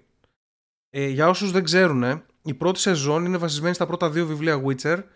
Η δεύτερη σεζόν είναι βασισμένη στο τρίτο βιβλίο Witcher, στο Blood of Elves. Ε, είναι full αλλαγμένο. Όταν λέω είναι βασισμένο, το λέω χαλαρά, το λέω είναι βασισμένο. Δεν είναι καθόλου βασισμένο, είναι full αλλαγμένο.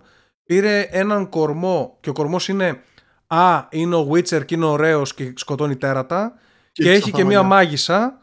Και όλα τα άλλα είναι δικά τους. Δηλαδή, απλά πήραν τα ονόματα από τους χαρακτήρες και παίζουν το δικό τους παιχνίδι. Γράφουν τη δική τους ιστορία.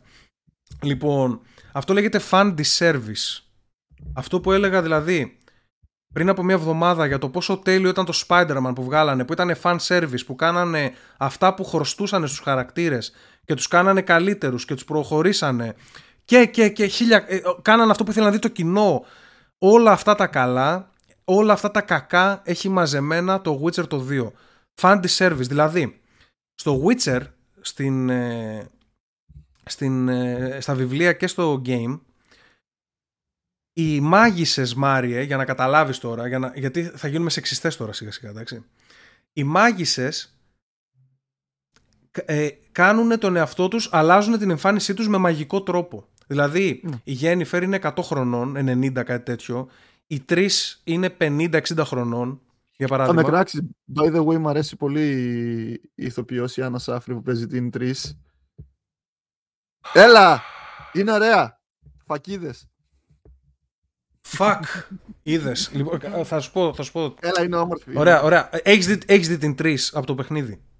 Ναι, ε, δεν συγκρίνω. Περίμενε δεν συγκρίνω. τώρα. Περίμενε να ολοκληρώσω το point μου. Περίμενε να ολοκληρώσω το point μου. Περίμενε. Είναι, είναι μαγικά όμορφες στο, στο βιβλίο. Δηλαδή έχουν κάνει τον εαυτό τους να μοιάζουν οι πιο ωραίες γυναίκες στον κόσμο. Εντάξει. Και επίσης στο βιβλίο είναι πολύ σημαντικό point ότι η Γένιφερ μοιάζει κοντά στα είκοσι πέντε. Και η τρεις μοιάζει κοντά στα δεκαπέντε ή ως τα δεκαέξι, ας πούμε. Ας είμαστε λίγο πιο politically correct. Αλλά είναι σαν νεαρή κοπέλα, ωραία, μοντέλο. Εντάξει, όποιος δεν ξέρει γιατί μιλάμε, μπορείτε να δείτε το... στο Witcher το τρία στο Google, να πατήσετε Witcher τρία Wild Hunt, Triss and Yennefer. Θα καταλάβετε τι εννοώ ωραίες. Εντάξει. Ταυτόχρονα αυτό ισχύει για όλες τις μάγισσες. Ισχύει επίσης για τη Φριντζίλα Βίγκο, η οποία... Ε, Κυφίνα, θα σου βάλω μια φωτογραφία. Τώρα ήρθε η ώρα να γράψω. Στη... Έλα. Στην, στο παιχνίδι τι χρώμα έχει, γιατί δεν το έχω παρατηρήσει. Η Φριντζίλα Βίγκο στο, στο παιχνίδι και στο βιβλίο μοιάζει πάρα πολύ με τη Γένιφερ. Είναι full λευκή σε φάση χλωμή. Και πολλές φορές όταν ο Τζέραλτ, ο Τζέραλτ ξέρεις τις έχει γαμίσει όλες στο, στο βιβλίο και στο παιχνίδι. Mm, και στο παιχνίδι. Ε, Έλα, ρε, μην κάνεις spoil.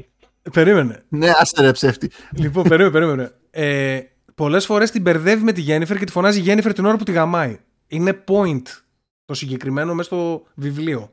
Για να καταλάβετε. Το είχε δείχνει και στην ταινία αυτό. Όχι. Λοιπόν, θα βάλω αυτή τη φωτογραφία εδώ. Η Φίνα, βάλτε να, βάλτε να τη δουν τα παιδιά για να καταλάβουν τι λέω, για να μην με λένε κακό. Αυτή λοιπόν την ηθοποιό που βάλανε για Φριντζίλα Βίγκο. Δεν, δεν μπορείτε να φανταστείτε πόσο θέλω να βρίσω αυτή τη στιγμή. Εντάξει, γιατί... τα μούτρα της. Ναι, τα μούτρα της. Πρώτα απ' όλα είπαμε, δε, δηλαδή δεν γίνεται να είσαι τόσο ντέρπι, περίεργη στο πρόσωπο, μπουγελόφατσα. Δεν με νοιάζει. Ας είσαι, ρε παιδί μου. Ας είσαι. Δεν κάνεις για το ρόλο όμως. Θέλουμε μία να μοιάζει με υπερμοντέλο και να μοιάζει και με τη Γένιφερ κατά, προ, κατά προτίμηση επίσης. Εδώ βάλανε μία μαύρη γυναίκα να μοιάζει με τη Γένιφερ, ας πούμε. Εντάξει. Λοιπόν, αυτή εδώ είναι ηθοποιός. Και άντε τη βάζεις, κάνεις το χειρότερο cast όλων των εποχών. Γιατί είσαι πουτάνα χίστριτς και μισείς τις λευκές γυναίκες γιατί είναι ωραίες. Εντάξει. Ξέρουμε τι κάνεις. Δεν... Γιατί ωραία είναι το μεταξύ. Σταμάτα, σταμάτα, μην λες μαλακίες. Λοιπόν, βάλει και την άλλη, βάλει και την άλλη φωτο. Αυτή είναι ωραία. Λοιπόν, περίμενε, περίμενε.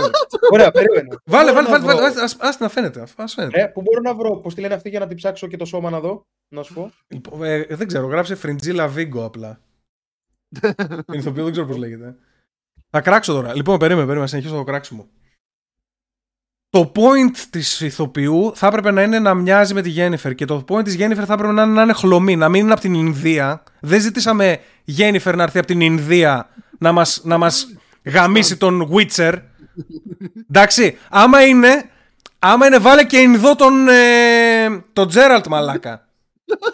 Εντάξει, μην μας παίρνεις το, τον Καβίλ και το βάζεις να φασώνεται και να ερωτεύεται, μα, ερωτεύτηκε αυτή τη Γένιφερ. Δηλαδή, εντάξει, ο Καβίλ ερωτεύτηκε αυτή τη Γένιφερ. Πες μου, Μάρια, τώρα σε αυτό. Ισχύει άι αρ ελ κι αυτό, γιατί κάτι τέτοιο είδα. Άντε γαμίσου ρε μαλάκα που ισχύει άι αρ ελ. Σας κοροϊδεύουνε μαλάκα όπως με τα, με τα κουρέματα.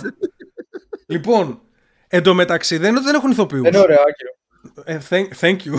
Λοιπόν, άκου εδώ τώρα, άκου εδώ τώρα. Δεν είναι μόνο ότι δεν έχουν ηθοποιούς. Ε, δεν είναι ότι δεν έχουν ηθοποιούς. Έχουνε. Κάτι γκόμενες που έχουν βάλει σε random σημεία είναι ωραίες. Όπως ας πούμε η Μπρούξα. Θα μπορούσε αυτή να παίζει τη Γένιφερ, για παράδειγμα. Γιατί έχει χαρακτηριστικά ωραία σε σχέση με την. Α! Δεν θα, δεν θα βρίσω. Λοιπόν, εντάξει.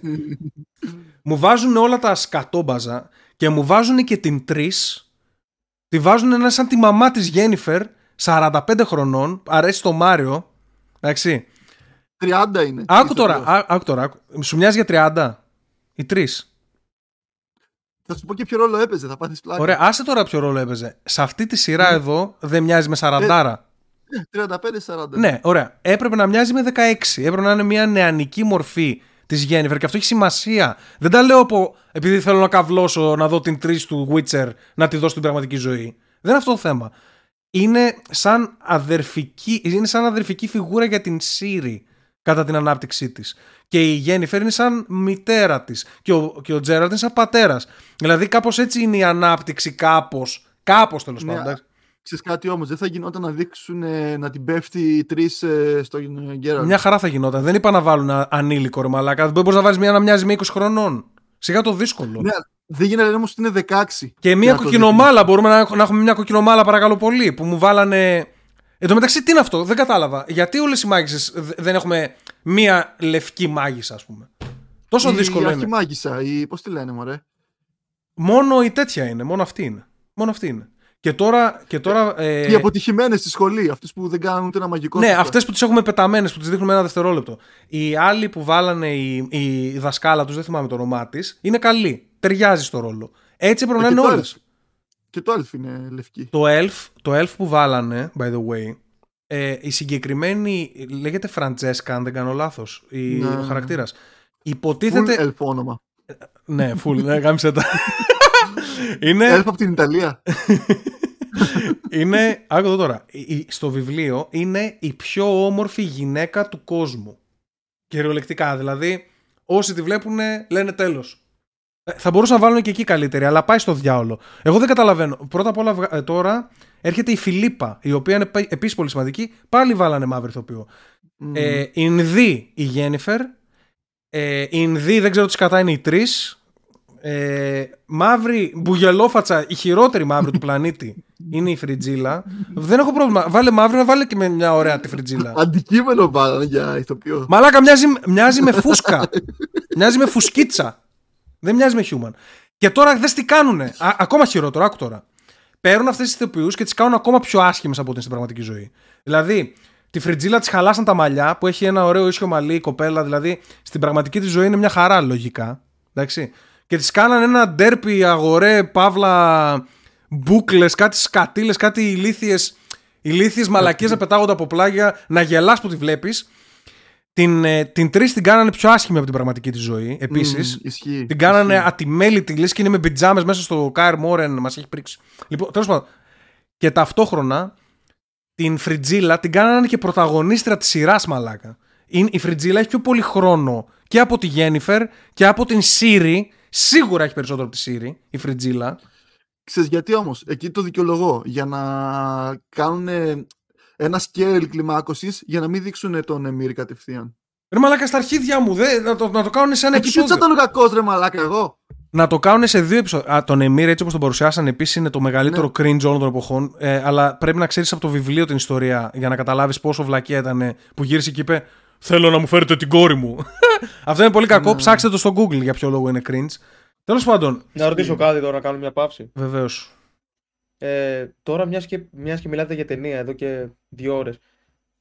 Για το Witcher συγκεκριμένα. Αυτό που λέγαμε θα κάνουμε. Μίκι Μάου. Θα μας κάνουν recommend να δούμε μια ταινία, να τη σχολιάσουμε. Ποια θα έχουν. έχουν Έχει γίνει, ταινία. Ναι, θα, θα, θα το ανακοινώσω προς το τέλος. Θα το ανακοινώσω προς το τέλος. Κάτσε να τελειώσουμε το. Okay, okay, okay. Λοιπόν. Ξανακάνω mute και τώρα.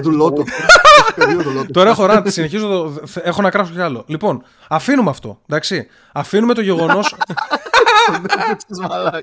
Αφήνουμε το γεγονός ότι γαμίσανε, γαμίσανε το όλο concept, δηλαδή θα μπορούσαν να το κάνουν πιο ωραίο, να το κάνουν σαν το Supernatural. Εντάξει.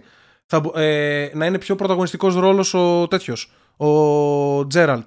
Βγαίνει ο Χένρι Καβίλ και λέει ότι θα ήθελα, αν γίνεται, συγγνώμη, σενπάι, στο επόμενο, στην επόμενη σεζόν, αν γίνεται, να είμαστε πιο κοντά στο βιβλίο. Βγαίνει, ο ίδιος. Γιατί εκεί μέσα ο Τζέραλτ. Πώς τον λένε, τον ξέχασα. Ο Χένρι Καβίλ είναι ο μόνος που νοιάζεται για το Witcher σαν Witcher. Οι υπόλοιποι έχουν πάει εκεί να κάνουν την κάβλα τους και να περάσουν γενικά τα μηνύματά ωραί... τους. Είναι ωραίος τυπάς έξω στη ζωή. Ε, είναι είναι νέρντουλας, ρε. Κάθεται, χτίζει πι σι, νέρντουλας. Παίζει WoW όλη μέρα, κάνει mm. raid και τέτοια. Είναι για το πούτσο. Με την καλή. Είναι ωραίος. Αυτό εντάξει, δεν είναι πολύ ωραίος. Εντάξει, με κατάλαβες. Λοιπόν, ο πιο ωραίος στον κόσμο. Και άκου τώρα. Και βγαίνουν οι άλλοι και οι άλλοι, ας πούμε, οι. Η History που είναι η παραγωγός, είπαμε, ήθελε να, βα... να μην βάλει λευκές ηθοποιούς. Το έχει, το έχει πει. Είχε, δια... είχε γίνει leak, πώς λέγεται αυτό στα ελληνικά, δεν ξέρω. Ε... Διαρροή. Είχε γίνει διαρροή, είχε διαρρεύσει ότι όταν ψάχνανε τη Siri, είχε ζητήσει συγκεκριμένη. Μαύρη. Ναι, είχε ζητήσει BAME, δηλαδή να είναι ε, black, ε, κάτι, τέλος πάντων, immigrant, κάτι, κάτι τέτοια. Δεν ήθελε να είναι. Ε, Αγγλίδα, ας πούμε, ηθοποιός, ε, τέτοιο στυλ, Ευρωπαία. Και μετά ε, διέρευσε αυτό, έγινε χαμός. Οι fans είπανε άντε γαμηθείτε. Και μετά πήρανε τη Siri, η οποία Siri είναι πάρα πολύ καλό cast, ας πούμε. Ναι, ναι, ναι, είναι, είναι μια χαρά καλό. Και ταιριάζουν ωραία με τον Τζέραρντ, ε, ότι κόρη, πατέρας, δηλαδή. Και αυτό χτίστηκε. Ναι, και μοιάζουνε, μοιάζουνε όπως πρέπει να μοιάζουνε. Δε, δηλαδή, δεν είναι ε, βιολογική, αλλά. Όχι, ναι, ισχύει, αλλά, αλλά μέσα ναι. στο. Ναι, επειδή γίνεται η σύγκριση που λέει ότι για μένα αυτός είναι πατέρας, είναι ο πατέρας μου. Όχι, ναι, είναι, ταιριά, ε, ταιριάζουν ναι. ρε παιδί μου, σαν εικόνα. Ε, εκεί θα έπρεπε να ταιριάζει και η Γένιφερ, αλλά φέρανε μια Ινδή, την, η οποία ούτε πίπα, ούτε πίπα δεν έδινε ο Καβίλ στη συγκεκριμένη, by the way. Εντάξει, μεθυσμένος κιόλας, ούτε πίπα. Να, να το πούμε και αυτό. Γιατί μας βλέπουν και οι γυναίκες και οι καημένες τραβάνε τα βυζιά τους με αυτά που βλέπουν. Να, να, να τα πούμε και αυτά. Εγώ δεν έχω, εγώ δεν έχω πρόβλημα. Ε, τέλος πάντων, πέρα από όλα αυτά που έχουν γαμίσει, ε, έχουμε και το άλλο. Οι περούκες χαλάσανε τα μαλλιά του Τζέραλτ στη δεύτερη σεζόν. Ε, τα κάνανε mm. πιο, πιο σγουρά, πιο τεινάνε. Καμία σχέση με το Witcher. Το και legit. Πιο σκούρα. Ναι, κά, κάτι κάνανε. Σαν να του βάλανε αφρό, αυτό που βάζουν οι γκόμενες για να κάνει λίγο όγκο. Και. Ε, τους, τα, δεν, ξέρω, δεν ξέρω γιατί μου φαίνεται τόσο χάλια η παραγωγή. Ο...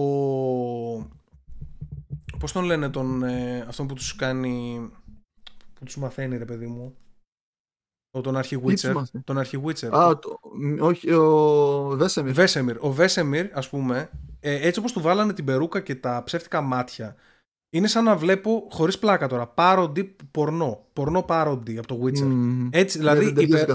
δείτε, δεν ξέρω όσοι, όσοι ακούτε αυτή τη στιγμή, μπείτε στο Google, πατήστε Vesemir να δείτε λίγο πώς είναι η περούκα του, πώς είναι το μαλλί. Τα μάτια που έχουν βάλει, βάλανε φακούς επαφής στον Geralt κίτρινους. Δεν είναι, ξέρω εγώ, λίγο κίτρινο το μάτι και σχήμα γάτας που είναι του Witcher στο παιχνίδι.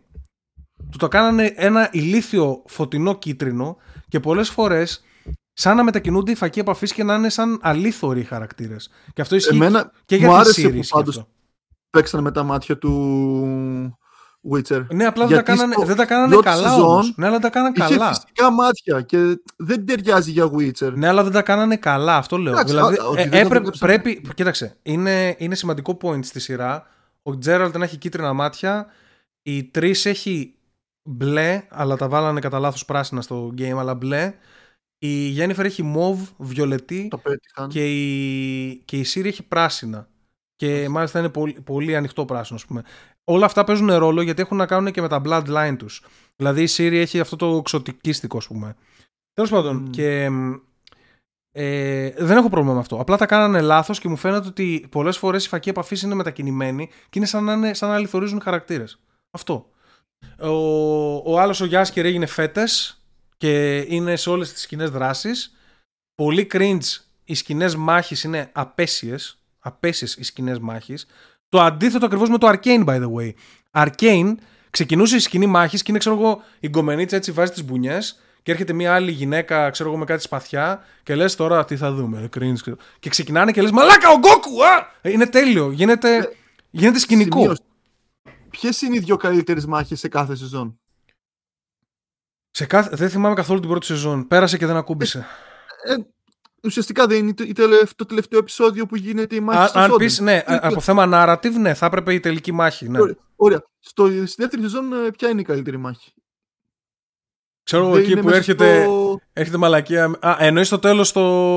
Με τους δράκους. Ναι, με, με τα με τις χήμερες. Ποιος ναι. δεν συμμετέχει στις δύο μάχες που θεωρητικά είναι. Έλα μου ντε, έλα μου ντε. Βάλαμε τον πρωταγωνιστή. Εντάξει, στο Σόντεν σωστό... δεν ήταν κιόλας. Πάρα, πολύ... Σόντεν... Πάρα πολύ σωστό point όμως. Και by the way, στο Σόντεν ούτε η Γέννιφερ έπαιξε τόσο πολύ σημαντικό ρόλο. Ήταν η Φιλίπα, η οποία είναι αυτή που είναι η κουκουβάγια που mm. την έδειξαν στο τέλος για ένα δευτερόλεπτο. Αυτή είναι η Φιλίπα, ήταν το μεγάλο reveal. Αλλά... στη μάχη μέσα στο κάστρο, τώρα εκεί στο φρούριο των Witcher, δεν γίνεται να μην βγάζει σπάθη ο Γκέραλτ, να, να μαχαιρώσει. Ήταν σε όλη, τη διάρκεια, σε όλη τη διάρκεια πολεμούσε με την αγάπη του προς τη Σύρια. Έκανε διάλογο, ναι, το συζητούσε. Άνθρωπος που η δουλειά του είναι πληρώνεται για να σκοτώνει τραγική, τέρατα. Τραγική, τραγική, τραγική. Ξεκίνησαν με το να σκοτώνουν λίγο τέρατα. Άντε σκότωσαν τον Έσκελ χωρίς να χρειάζεται, πάει στο διάολο. Οι υπόλοιποι Witcher, by the way, δεν υπάρχουν. Ε, δηλαδή, εκεί μέσα είναι πέντε άτομα. Δεν είναι. είκοσι μαλάκες λες και είναι, λες και είναι του, τους ΠΑΟΚ. Γιατί πρέπει να πεθαίνανε μέσα στο κατά τη διάρκεια. Ωραία. Άμα είναι να πεθαίνανε, βάζεις για να πεθαίνουν. Γιατί δεν τους βάζεις να πεθάνουν και από το Λέσεν και μας σκοτώνεις τον Έσκελ. Κατάλαβες, αυτό ήθελα να πω. Ότι είναι, ότι είναι γαμόμανοι, απλά ήθελαν να μας ενοχλήσουν. Ε, έπρεπε να υπάρχουν. Η νάνι, η, νάνι, η, η νάνι είναι κανονική νάνι. Δεν είναι νάνι mm. από φάνταζι. Είναι αυτή που είχε ο Τζόνι Νόξβιλ στο, στο Τζάκας, που μπαίνανε μέσα στον μπαρ και πλακώνονταν. Αυτούς πήρανε. ε, Άντε αυτό δεν με πειράζει, γιατί ούτως ή άλλως και στο παιχνίδι το κάνανε έτσι λίγο πιο ρεαλιστικό, ας πούμε. Αλλά overall με εκνεύρισε πάρα πολύ ότι είχαμε πρωταγωνίστρια την Φριντζίλα Βίγκο, που δεν θα έπρεπε να είναι καν αυτή η ηθοποιός. Θα έπρεπε... Ναι, πέρα, σου λέω πέρα από την εμφάνιση. Δεν θα έπρεπε να είναι τόσο πρωταγωνιστικός ο ρόλος της. Πολλά side stories και ηλίθια. Ενώ έπρεπε να έχουμε ένα Monster of the Week, να εστιάσουμε πάρα πολύ στα κυνήγια του Τζέραλτ. Ο Τζέραλτ είναι Witcher. Η, Αυτό, η, η, ταινία, η σειρά λέγεται δηλαδή. Witcher.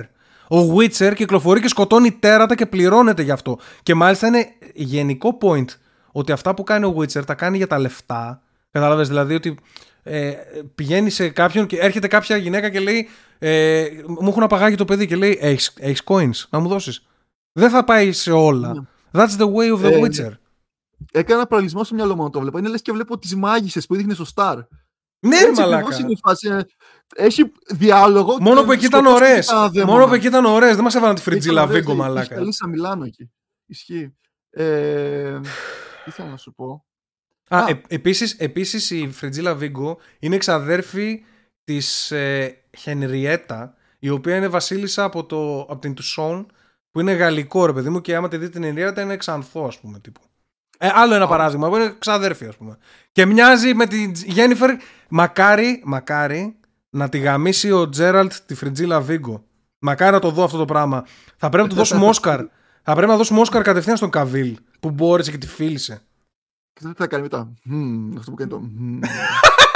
Ναι, ναι, ναι. Κάνει τη φωνή. Κάνει τη φωνή. Και όλη την ώρα αυτά τα fuck.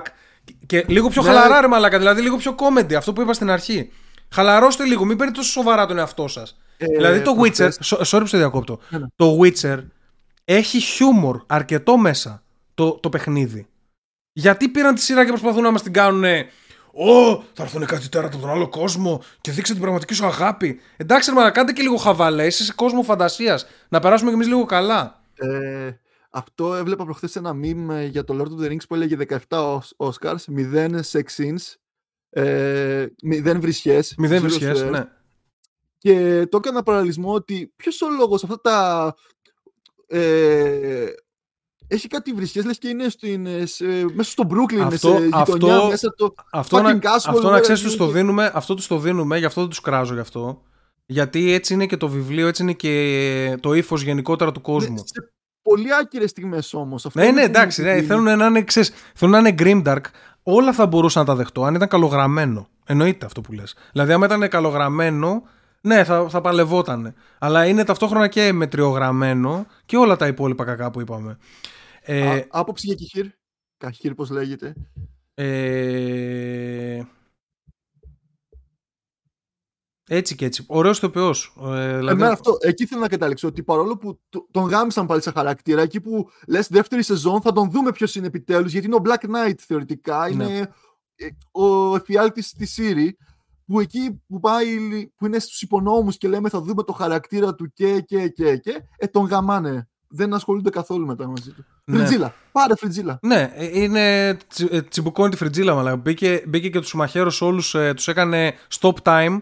Αυτό είναι κλεμμένη σκηνή από έναν ε, αρχιδαίμονα από το, από το Heart of Stone, που είναι ουσιαστικά το πρώτο ντι ελ σι από το Witcher, με τον mm. Gunther Odin, ο οποίος είναι, είναι ωραίες σκηνές αυτές. Έχουν, τα έχουν αλλάξει όλα. Δηλαδή, λίγο...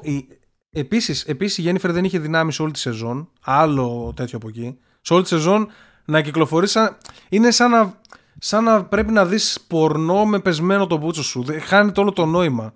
Με ντυμένους. Με ντυμένους. Τέλος πάντων, ε, δεν ξέρω, το κράξα πολύ. ε, Μη χειρότερα έχω να πω. Πρέπει να αλλάξουν επειγόντως πορεία, να γυρίσουν, να γυρίσουν πίσω στα βιβλία και να γυρίσουν πίσω και στο χαρακτήρα του Witcher. Και ευτυχώς και ο Καβίλ είναι μαζί μας αυτό. Και ευτυχώς νοιάζεται τουλάχιστον ένας άνθρωπος εκεί μέσα. Τώρα να διώξουμε, να διώξουμε όλες τις, ε, τις άσχημες που έχουμε πάρει και να βάλουμε μοντέλα δύσκολα. Αλλά το κρατάμε αυτό. Το κρατάμε αυτό, Χίστριτς, που μισείς τις όμορφες γυναίκες. Απλά λέω. Ερώτηση. Δεν ξέρω και όσοι δουν το βιντεάκι αν το ξέρουν. Ε. Ξέρεις ότι είχε γυριστεί το δύο χιλιάδες ένα ταινία Witcher στην το Πολωνία. Το έχω δει, το έχω δει. Το The Hexer. Ναι, ναι, το έχω δει. Εγώ δεν το ήξερα και τυχαία το ανακάλυψα προχθές και κάτσα το είδα και είδα πόσο πολύ περισσότερο σεβάστηκαν ε, το χαρακτήρα του. Είναι καλύτερο, είναι καλύτερο μαλάκα. Δηλαδή, πάει και σκοτώ. Βέβαια έχουν το κακό ότι ήταν παραγωγή full σοβιετική. Ε, μαλάκα είναι όπως, γιατί... όπως αυτά τα ελικόπτερα στην Ουγκάντα, έτσι είναι τα τέρατα, είναι, ε, τα θυμάμαι. δύο χιλιάδες ένα και οι άνθρωποι, ενώ στην Αμερική γύριζαν Matrix, δεν μπορούσαν να φτιάξουν ένα κάτι της προκοπής, μια στολή της προκοπής. Εντάξει, ναι. Τέλος πάντων, δεν τους κατηγορώ. Αυτό που μου αρέσει είναι ότι σεβάστηκαν τους χαρακτήρες, ειδικά τον πρωταγωνιστή, που τον είδα απαιτούσαν να, να σκοτώνει. Βέβαια, μιλούσε πάρα πολύ κι αυτός, χωρίς λόγο. Δεν ήταν αυτός. Εντάξει, σειρά είναι, σειρά είναι, θα δώσει λίγο plot. Αλλά ε... όταν μιλάει, ξεστή, βάλε τον Τζέραλτ όταν μιλάει να είναι κατά τη διάρκεια του investigation, δηλαδή και στο παιχνίδι mm. κυκλοφορούμε και μιλάμε με πολλούς. Είναι αρ πι τζι παιχνίδι, role playing είναι. Κυκλοφ... Και... να κυκλοφορεί και να μιλάει και να χτίσει το χαρακτήρα. Συνέχισε, sorry. Και αυτό που, κατα... που επιτέλους κατάλαβα είναι γιατί το όνομα του αλόγου ήταν αλλαγμένο στα... στους υπότιτλους το... και γιατί το, το όνομα vodka. Του ε, Mouse, ε, πώς τον είχε, Mouse ε, Sack, όχι, πώς τον είχε. Δεν ξέρω ποιον λες. Εγώ... Τον δεν... δάσκαλο της ε, Siri. Δάσκαλος της Μίσο... Siri. Α, α, α, α, α, ναι, ναι, ναι, ναι, ναι, ναι. Ε, κατάλαβα που ήρθαν τα ονόματα. Είναι σαν easter egg, τουλάχιστον στη μετάφραση, από το Hexer. Πήρανε τα ονόματα. Πήρανε τα, Πολων... τα... Πήρανε τα, Πολων... Πήρανε τα πολωνικά, τα πολωνικά, ναι. Ε, ας πούμε... Δεν το ξέρα, δεν το ξέρα. Ας πούμε ο Γιάσκιερ, για παράδειγμα, λέγεται Dandelion στο παιχνίδι. Ε, δηλαδή είναι, το...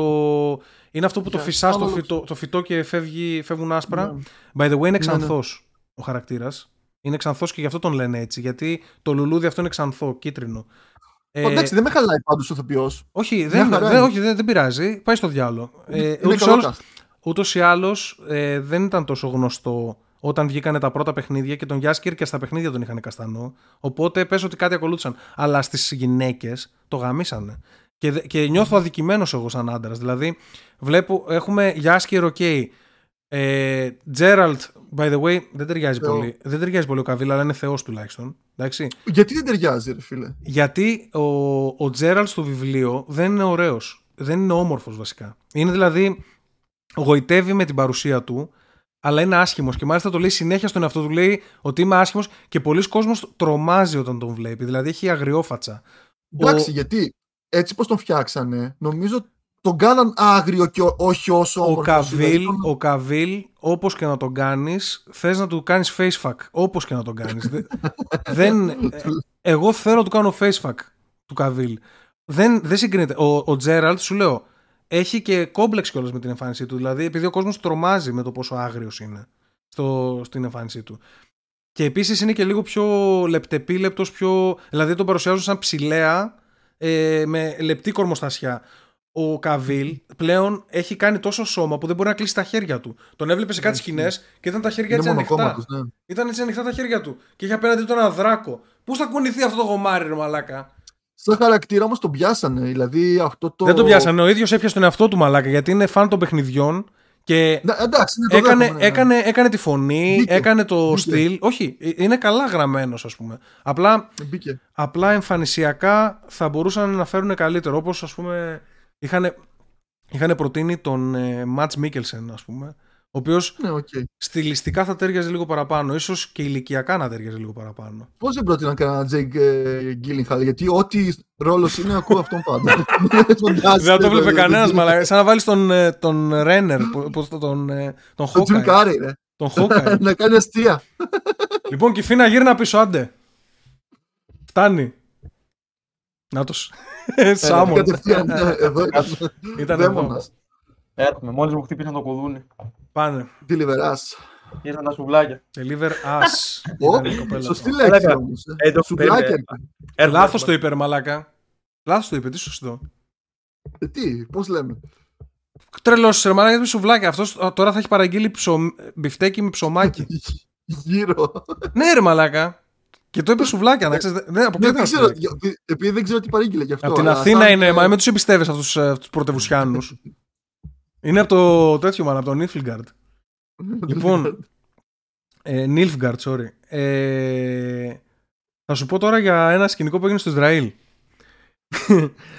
Άμα σε ενδιαφέρει, ξέρω εγώ, και θες να πας να παντρευτείς κάποια Εβραία, ε, εσύ συγκεκριμένα, λέμε τώρα, ρε παιδί μου. Δεν ξέρω, καμία. Λέμε, ρε παιδί μου, άμα γνωρίσεις κάποια, μπορεί να σου πει άλλο στο Ισραήλ να παντρευτούμε, εντάξει. Μην, μην κάνεις τέτοια μαλακία και θα σου πω γιατί τι έγινε. Ένας Αυστραλός παντρεύτηκε μία Ισραηλινή. Πήγε στο Ισραήλ και χωρίσανε τώρα. Και mm. όταν χωρίζεις, εντάξει, δεν πειράζει, έγινε, πρέπει να πληρώσεις, πρέπει να πληρώνεις, ε, πώς το λένε, διατροφή. Εντάξει, mm. το Λογικό, κλασικό. Αυτό. Το θέμα είναι ότι το Ισραήλ προστατεύει τους πολίτες του από τέτοιους παγαπόντιδες και του απαγορεύτηκε η έξοδος από τη χώρα. Έλα, μπακ. Έλα. Του απαγορεύτηκε η έξοδος από τη χώρα για οκτώ χιλιάδες χρόνια. Ουσιαστικά. Και τώρα δεν μπορεί να φύγει από τη χώρα. Ένας Αυστραλός χώρισε στο Ισραήλ τη γυναίκα του και του απαγορεύτηκε έξοδος από τη χώρα για οκτώ χιλιάδες χρόνια μέχρι να... γιατί πρέπει να τις πληρώσει. Ε... Ε, μπορεί να φύγει άμα ξεχρεώσει όλη την τέτοια, η οποία είναι πάνω από τρία εκατομμύρια. Το ποσό. Τι έξοδα έχει, δηλαδή, τι, τι σκορωστάει. Ε, για, για, το, για τη διατροφή μετά το, μετά το διαζύγιο. Ουσιαστικά πρέπει να πληρώνεις κάθε μήνα κάτι, ας πούμε, στη γυναίκα σου. Κάτι τέτοιο είναι εκεί. Και για να μην φύγει από τη χώρα, του απαγορεύσανε την έξοδο για οκτώ χιλιάδες χρόνια, εκτός αν πληρώσει τρία εκατομμύρια δολάρια, έτσι μπαμ. Πω, τη γάμισε αυτός. Ναι, αυτό λέω. Τη γάμισε κυριολεκτικά. Τη γάμισε. σαραντατετράχρονος μαλάκα. Έχει κάνει παιδί μαζί της, απλά την παντρεύτηκε. Ε, δεν, ε, δεν λέει, νομίζω. Απλά λέει ότι εγκλωβίστηκε. Και τρία εκατομμύρια. Και έχει γίνει... απαγορεύεται να φύγει ακόμα και για διακοπές και για δουλειά. Απαγορεύεται. έχει, γίνει... έχει γίνει σκλάβος των Ισραηλινών αυτή τη στιγμή. Δεν ξέρω. Ε, εγώ το θεωρώ καταπάτηση ανθρωπίνων δικαιωμάτων. Πάντως δεν ξέρω τι θα πει η κοινή γνώμη. Κάποια στιγμή, φαντάσου κάποια στιγμή αυτός να βρει μια δουλειά που θα του επιφέρει τρία εκατομμύρια και να πρέπει να βγει στο εξωτερικό για να το κάνει. Ναι, αυτό θα του πούνε. Έλα, ρε, μαλάκα. Έλα, ρε μαλάκα, τρία εκατομμύρια. Θα πάρεις έτσι στο χέρι μόλις εμφανιστείς. Θα ζητήσεις προκαταβολή. Ναι, ναι, τίποτα. Θα στείλουν από την Binance, μαλάκα. Γιατί, γιατί δεν μπορεί να κάνει τίποτα μέσα από το Ισραήλ. Δεν μας λες, ε, ε, Κυφίνα, επειδή είχαμε ένα μικρό debate, τι πήρες? Λοιπόν, επειδή ξέρω ότι είστε από Θεσσαλονίκη, θα μου πρίξετε. Όχι, πε, πες, τι, πες τι πήρες. Όχι, πώς το λες εσύ. Τι είναι αυτό που πήρες, παιδί μου? Δείξτε το. Πήρα σου, σουβλάκι κοτόπουλο, ναι. σε, σε πίτα. Σουβλάκι κοτόπουλο σε πίτα. Μόνο αυτό. Ένα, ένα πήρες? Δύο. Δύο. Ένα, α, μπιφτέκι, ένα μπιφτέκι κοτόπουλο σε πίτα και ένα σουβλάκι κοτόπουλο. Α, ένα, Ολώς... Ωραία. Το μπιφτέκι κοτόπουλο σε πίτα, πώς το λες? Πώς το παρήγγειλες, τι ζήτησες? Το με το δάχτυλο, δεν το ζήτησα τηλεφωνικά. Α, ωραία, αλλά. Ωραία. Τι έγραφε ο κατάλογος. Ωραία, αλλά τι έγραφε, τι είπες, ας πούμε. Εσύ πώς το λες? Δεν είπα, δεν το παρήγγειλα. Τώρα που είπες, ήρθαν τα σουβλάκια. Τι εννοούσες? Τα σουβλάκια, το σουβλάκι κοτόπουλο νομίζω, και το μπιφτέκι. Και γιατί είπες δύο? γιατί, γιατί, γιατί δεν σπληκτικό? Γιατί με γαμάτε, μαλάκα. Μα δεν το λέω για κακό. Αυτοί είστε, έτσι, έτσι έχετε μάθει, ρε μαλάκα. Δε, δηλαδή, εντάξει. Έχετε μάθει να είστε κανίβαλοι και να λέτε ό,τι να είναι τις λέξεις. Όχι, έχετε κι εσείς τα δίκια σας στην Αθήνα. Δηλαδή, ας πούμε, για τις μπουγάτσες νομίζω, νομίζω κάτι τέτοιο. Ένα από αυτά, τέλος πάντων, έχετε δίκιο κι εσείς. Για Μό... την αληφή έχετε άδικο εσείς. Ναι, για την αληφή έχουμε άδικο. Για την αληφή έχουμε άδικο, ναι. Συμφωνώ. Να, αυτό εδώ είναι αληθή. Συμφωνώ, όχι, συμφωνώ μαζί σου. Πάρε και διαφήμιση. Ναι, να δείξω και εγώ τώρα εδώ για. Τέλος πάντων. Ε, όχι, σε αυτό έχετε. Δείξεις αλλά... ένα καλαμάκι για να με κράξεις και πατσίσαμε. Αλλά όχι να το, το, να το λέτε σουβλάκι, ας πούμε, είναι πολύ cringe το μπιφτέκι. Αλλά τουλάχιστον τρέπεσαι να το πεις. Όχι, ρε, ρε μπιφτέκι έβαλα τώρα εγώ ξεχωριστά. Κανονικά τρως γύρω χοιρινό οικοτόπουλο π.χ. Okay. Λοιπόν, ε, θέλετε να, να συζητήσουμε λίγο για την ταινία. Να σας πω λίγο τι γίνεται με το Patreon. Ναι, αρχικά, ναι, ναι, ναι. Ε, αρχικά έχουμε, έχουμε ήδη έντεκα άτομα στο Patreon. Τους έχω βάλει ερωτήσεις, να μας κάνουν ερωτήσεις και τέτοια. Ακόμα δεν έχουν κάνει κάποια ερώτηση. Ίσως ντρέπονται, δεν ξέρω. Ε, όταν έχουμε κάποια ερώτηση από το ε, κοινό, εννοείται θα την τώρα απαντήσουμε. Αυτά βλέπουν live την εκπομπή. Υπάρχουν πέντε άτομα που την βλέπουν. Όχι, παραπάνω από πέντε. Καμιά εφτά οχτώ άτομα που την βλέπουν live αυτή τη στιγμή την εκπομπή. Άντε, ναι. Ρε. Πες ναι. Ρε, μαλάκα. Να, να του πω ένα γεια στα παιδιά. Ε, πες γεια στα παιδιά. Γιατί δεν γράφεις στο chat.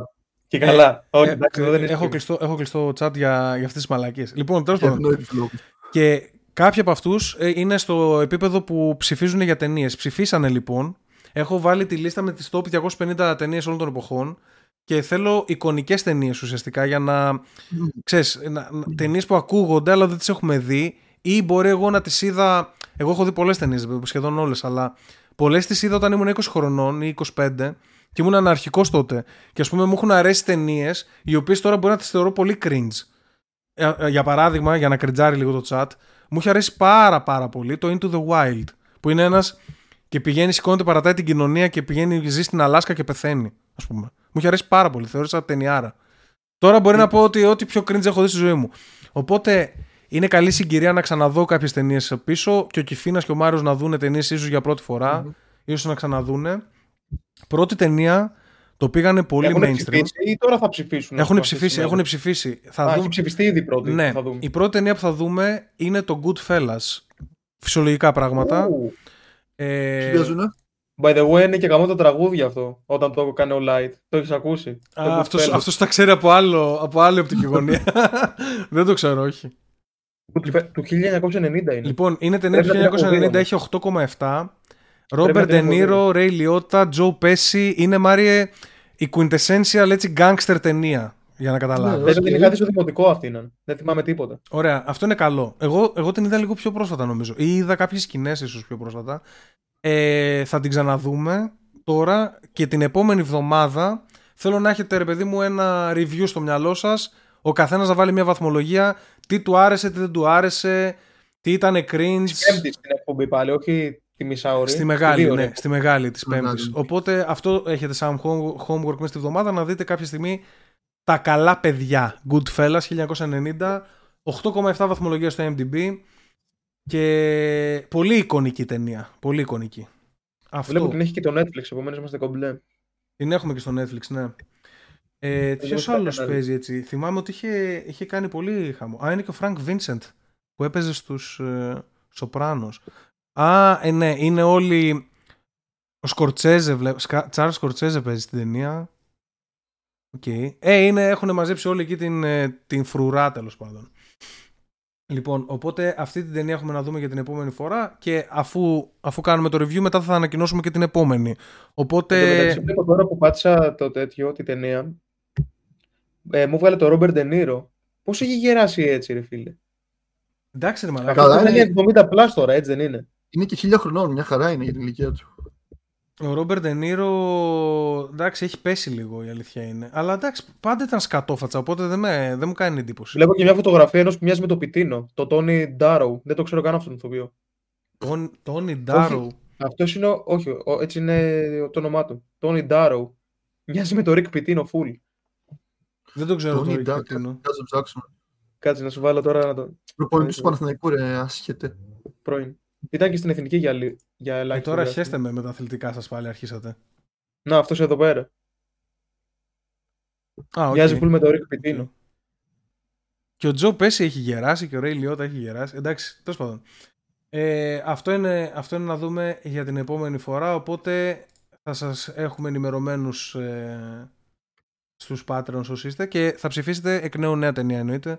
Κάθε εβδομάδα θα βλέπουμε κάτι καινούργιο για να το σχολιάσουμε. Τώρα. Ε, θέλετε να μιλήσουμε καθόλου για το podcast, για την επιστροφή του Κοντοπίδη? Γιατί το έχουμε κρατήσει αυτό το θέμα δύο εβδομάδες, δεν έκατσε συζήτηση. Το έχετε παρακολουθήσει? Ε, ναι, ε, ο Μά, ο Μάριος, ε, θυμάμαι τον Μάριο είχαμε αρχίσει να το συζητάμε. Για πες Μάριο. Είχα δύο τρία λεπτά, δεν ξέρω το θέμα. Είχα δύο τρία λεπτά με τον Μαλιάτσι που είναι τώρα. Ή όχι, ήταν σε ένα επεισόδιο μόνο. Ήταν με τον Μαλιάτσι, κάνανε ένα σκηνικό τύπου που φέρανε κάτι γκόμενες και τις λέγανε να ντυθούν σούπερ ήρωες. Αυτό δεν είναι το λαϊκό, πώς λέω, όχι λαϊκό δικαστήριο. Λαϊκό δικαστήριο αυτό πρέπει να είναι. Ναι. Αυτό λες Κιφίνα, δεν ξέρω. Αυτό, δεν, είναι αυτό το, δεν είναι αυτό το podcast. Έχει όχι, κάνει και κάτι άλλο. άλλο. Βέβαια, και άλλο project, βέβαια okay. Να πω εγώ τώρα ότι τα project του, του Κοντοπίδη πάνε σύμφωνα με την, με την κατάθλιψή του. Δηλαδή, κάλλιστα μπορεί να σταματήσει μετά από ένα επεισόδιο. Εμείς τώρα μπορούμε να μιλάμε. Έχουμε κάνει ήδη τρία, ήδη κανονίζουμε το επόμενο. Έχουμε πάρει ρυθμό σιγά-σιγά να πάνε να γαμηθούν όλοι. Και για πες, Μάρη, πώς σου φάνηκε η όλη φάση? Βασικά. Άρχισε να το δουλεύει, γιατί επέστρεψε μετά. Είχε δύο χρόνια να κάνει βίντεο πλάκα-πλάκα, δεν έλειπε λίγο καιρό. Γεράσαμε, μαλάκα. Μες στην καραντίνα δεν είχε. Δεν ήταν καθόλου καθόλου βίντεο δεν έκανε Κοντοπίδης. Ε, ορίστε. Καθόλου βίντεο δεν έκανε για δύο χρόνια. Τελείως. Πέρσι να έκανε πέρσι μόνο ένα μικρό και ήταν πολύ αδιάφορο. Δεν, δεν είχε αυτή τη ροή που είχε παλιότερα. Έπρεπε να κάνει κανένα διάλειμμα. Είναι αυτό που λέει ο Λότοφ, είναι αναλόγως στα κέφια του. Πάρα πολύ όμως είναι αναλόγως στα κέφια του, δεν έχει καμιά συνέπεια. Εντάξει, δικαίωμά του, αλλά αυτό δούλεψε λίγο την επιστροφή του, την είχε στήσει, είχε ενεργοποιηθεί αρχικά στο Instagram, μετά λίγο τη σελίδα του στο Facebook που την είχε παρατημένη. Άρχισε να ανεβάζει κάποια memes, χωρίς λόγο, έτσι. Ενώ ήταν πολύ νεκρά όλα, μετά έκανε ένα βιντεάκι που ήταν ψιλοκαλό και εκεί που με ξα... παραξένεψε. Όπα, όπα. Και... ποιο βιντεάκι έκανε που ήταν ψιλοκαλό?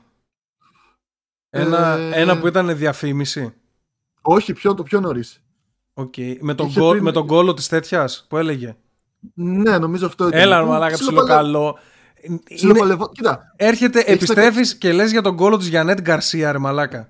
Είχε δύο χρόνια να κάνεις βίντεο, κάπως πρέπει να σταθείς. Αυτή η μαλάκα αυτό. Είναι relevant, πριν από τέσσερα χρόνια ήταν relevant αυτή. Άλλο αυτό, εντάξει. Ναι, okay. Αυτό λέω ότι. Ε... Τέλος πάντων, πολύ κλεισεδούρα ήταν. Και φτάνουμε σε αυτό που λες, ότι το δεύτερο του βίντεο. Που με εντυπωσίασε γιατί τα σχόλια από κάτω ήταν λες και έκανε κανένα τρίωρο stand-up comedy βιντεάκι και τα έδωσε όλα. Ήταν οκτώ λεπτά που διαφήμιζε μια μάρκα από αυτά τα ηλεκτρονικά τσιγάρα. Αυτό το, το θυμάμαι. Είχε, ήταν διαφήμιση για ηλεκτρονικά τσιγάρα και γράφανε από κάτω «Επιτέλους επέστρεψε ο Βασιλιάς» και κάτι τέτοια. ε, επέστρεψε ο Βασιλιάς, σου έκανε marketing οκτώ λεπτά. ε, δεν προσέφερε κάτι. Δηλαδή... οκτώ λεπτά ήταν όλο το βίντεο και, είχε, και τα οκτώ λεπτά τη διαφήμιση. Ναι, ρε, μιλούσε, ναι, για, και... μιλούσε για κάτι τσιγάρα, ρε. Κάτι τέτοιο έκανε. Αγοράστε αυτό γιατί γαμάει, δηλαδή από τότε που το άρχισα θέλω να. Έκανε χιούμορ βέβαια, εντάξει, προσπαθούσε να βγάλει content. Αλλά καμιά σχέση με τις βιντεάρες που είχε βγάλει στο παρελθόν και ήταν ο Κοντοπίδης που είχαμε μάθει. Και μου έκανε εντύπωση ότι ο κόσμος, πως μετά εντάξει, από ένα σημείο... Τον αγαπάνε, τον αγαπάνε εσύ, εντάξει. Ναι. Είναι δεμένοι. Okay, ό,τι και να του πασάρεις όμως, εφόσον έχεις το παρελθόν από πίσω, θα το δεχτεί. Όχι, ότι είναι προβατοειδή, εντάξει, είναι προφανώς. Έτσι είναι με όλους, ρε. Δεν είναι μόνο, δεν είναι μόνο για το Κοντοπίδη, αυτό ισχύει για πολλούς. Ό,τι και να κάνουν. Το δέχομαι. Και μάλιστα, και μάλιστα όταν λείπεις για ένα κάποιο διάστημα. Ε, άμα έχεις φάει μπαν για δύο μήνες, ας πούμε, ή κάτι τέτοιο, όταν επιστρέφεις, ε, λένε τουλάχιστον οι μελέτες για τα άτομα που είναι διάσημα. Δεν μιλάμε τώρα για εμάς τα μικρότερα κανάλια. Αν ο άλλος έχει διακόσιες χιλιάδες subscribers όμως, άμα λείψει για δύο μήνες, του κάνει καλό στο view count του αργότερα. Mm-hmm. Έτσι, δηλαδή, μακροπρόθεσμα βολεύει να εξαφανιστείς. Το έχω παρατηρήσει με τον Disguise Toast αυτό, που είχε πάει στο Facebook, που έκανε live στο YouTube και γύρισε τώρα πρόσφατα Twitch και πηγαίνει πολύ καλά πάλι. Έκανε πανικό με το που γύρισε. Ναι, ναι. Ο Toast, εντάξει, έχει, έχει ανέβει πάρα πάρα πολύ κιόλας. Ε, δηλαδή, από τότε που είχε πρωτοφύγει, τώρα με το Facebook που πήγε εκεί σε αυτή την ομάδα που είναι όλοι Ασιάτες, η παρέα... Πώς τους δεν λένε? Ξέρουμε ποιος κάνει παρέα τώρα στο Facebook, αλλά νόμιζα έκανε με την Pokimani. Είναι η Pokimane, είναι κάτι ο Σαϊκούνο... Η γυναίκα του, η γυναίκα του Toast, του Dog. Είναι, ναι, η, η Χάφου, όλοι οι Ασιάτες. Χάφου, ναι. Ναι, είναι, λέγονται νομίζω offline τι βι αυτοί, κάπως έτσι λέγονται. Ναι, κάπως έτσι. Και ουσιαστικά έχουν, έχουν ένα org κάπως και κάνουν μαζί, όλοι παίζουν παιχνίδια. Εντάξει, τώρα που είπα για Toast, είδα χτες ότι έβλεπε, χτες ήταν προχτές, έβλεπε Naruto στο Twitch. Αυτό πώς επιτρέπεται? Έκανε watch party και έβλεπε Naruto. Άμα κάνεις watch party, λογικά κάτι παίζεις με τα δικαιώματα. Ίσως να υπάρχουν κάποια συγκεκριμένα τα οποία, ξέρω εγώ, είναι ανεβασμένα στο το Amazon Prime, κατάλαβες κάτι ah, τέτοιο. Και να έτσι. Ναι, γιατί, okay. είναι, γιατί το Twitch ανήκει στον Bezos, στην Amazon Και υπάρχουν, δηλαδή, υπάρχουν κάποια συγκεκριμένα δικαιώματα, το συνδέεις και όσοι είναι συνδεδεμένοι με αυτό μετά μπορούν να το παρακολουθήσουν. Δηλαδή δεν είναι για όλους, για όλους τους viewers σου. Βέβαια στα αρχίδια τους, γιατί αμέσως μεγάλο σε μέγεθος δεν σε αγγίζει και πολύ. Ο, ο τέτοιος μαλάκα, ο Μίσκιφ, ε, είκοσι είκοσι δύο του μήνα έβλεπε μόνο στο σπίτι, ρε, και απαγορεύεται να βλέπεις ταινίες κανονικά. Και δεν είχε βάλει τίτλο, είχε βάλει στον τίτλο ένα σσσ, ένα έτσι, ένα σσσ. Και ξέρω εγώ, είχε τριάντα πέντε χιλιάδες άτομα βλέπανε μόνο στο σπίτι και έλεγε μην το πείτε, μην το πείτε, εντάξει, μεταξύ μας τώρα βλέπουμε εδώ μια ταινιούλα, εντάξει, μια φορά, έλεγε, μια φορά το χρόνο, εντάξει. Και μετά το, το, το σβήσε. Τι? Το ρομπότ πώς και δεν το πιασε όταν ήταν online. Ε, τώρα και να το πιάσει είναι ο Μίσκιφ, μαλάκα. Ο Μίσκιφ έκανε, έχει, αυτή τη χρονιά είναι ό,τι πιο ανεργό. Πολύ καλή σεζόν κάνει. Τρομερός, τρομερός streamer είναι. Είναι, είναι τρομερό streamer ο Μίσκιφ. Κάνει δηλαδή τόση δουλειά, τόσο έι ντι έιτς ντι δεν έχει υπάρξει στη, στις κάμερες. Και κλέβουμε και ιδέες και εγώ με το Κιφίνα για να κάνουμε πράγματα στο μέλλον, δηλαδή. Τέτοια πράγματα. Ισχύει. Θέλω να τη γράψω full το Μίσκιφ, να γίνω ο ίδιος. Ο Έλληνας Μίσκιφ. Το ύψος το πιάνω σχεδόν. Εντάξει, έχει πιο ωραία μάτια, αλλά δεν πειράζει. Έλα, ρε μαλάκα, του γαμάς, είσαι πολύ πιο ωραίος του Μίσκιφ. Αλλά έχει ωραία μάτια. Λοιπόν, θα προσγειωθούμε. Για να δω σε πόσο, πιάσαμε... πόσο χρόνο είμαστε. Πήγαμε δύο ώρες. Jesus! Λοιπόν, ωραία. Ναι, πάλι. Ας προσγειώσουμε άμα είναι σιγά-σιγά. Ε, σήμερα συζητήσαμε πάρα πολλά θέματα από ό,τι βλέπω. Έχουμε mm. κάνει πολύ καλή δουλειά. Ε, Έχουμε κάτι να πούμε, να ανακοινώσουμε, όχι. Οπότε, χρόνια πολλά σε όλους, γιατί θα το βλέπετε αυτό πρώτη Ιανουαρίου. Περαστικά στους άρρωστους μαζί και σε μένα πλέον. Ωραία. Ε, νε, νέα μέτρα έρχονται σε δύο μέρες, καλά να περάσετε, όλη παρέα. Και εδώ θα είμαστε εμείς να σας κάνουμε παρέα μέσα στα μέτρα, έτσι δεν είναι? Αυτό, αυτό κάνουμε. Εναι. Όσοι γουστάρετε, μπείτε, τσεκάρετε το Patreon και ρίξε μια, ρίξε, ρίξε, δυνατά. Ε, με αυτό να κλείσουμε, με αυτό να κλείσουμε. Έκανα μιούτρε, έκανα μιούτρε για να μην... Μην κάνεις μιούτρε μαλάκα στο καλύτερο. Βλέπεις, δεν είναι για content το παιδίρμα. Δεν ξέρει τι είναι το content το πραγματικό. Λοιπόν... άμα δεν το βάζεις Spotify μπορεί και να το έκανε. Γιατί τι είναι το Spotify? Εκεί δεν είναι εικόνα. Θα ακούνε μια μαλακία, μόνο μια κόρνα. Αυτό θέλουμε, να πούμε μια κόρνα. Θέλουμε να τους κάνουμε να αναρωτιούνται. Λοιπόν, αυτά και... ανανεώνουμε το ραντεβού για το μισάωρο της ε, Τετάρτης. Φιλιά σε όλους. Χαιρετίζεις και κλείνω. Γεια. Yeah.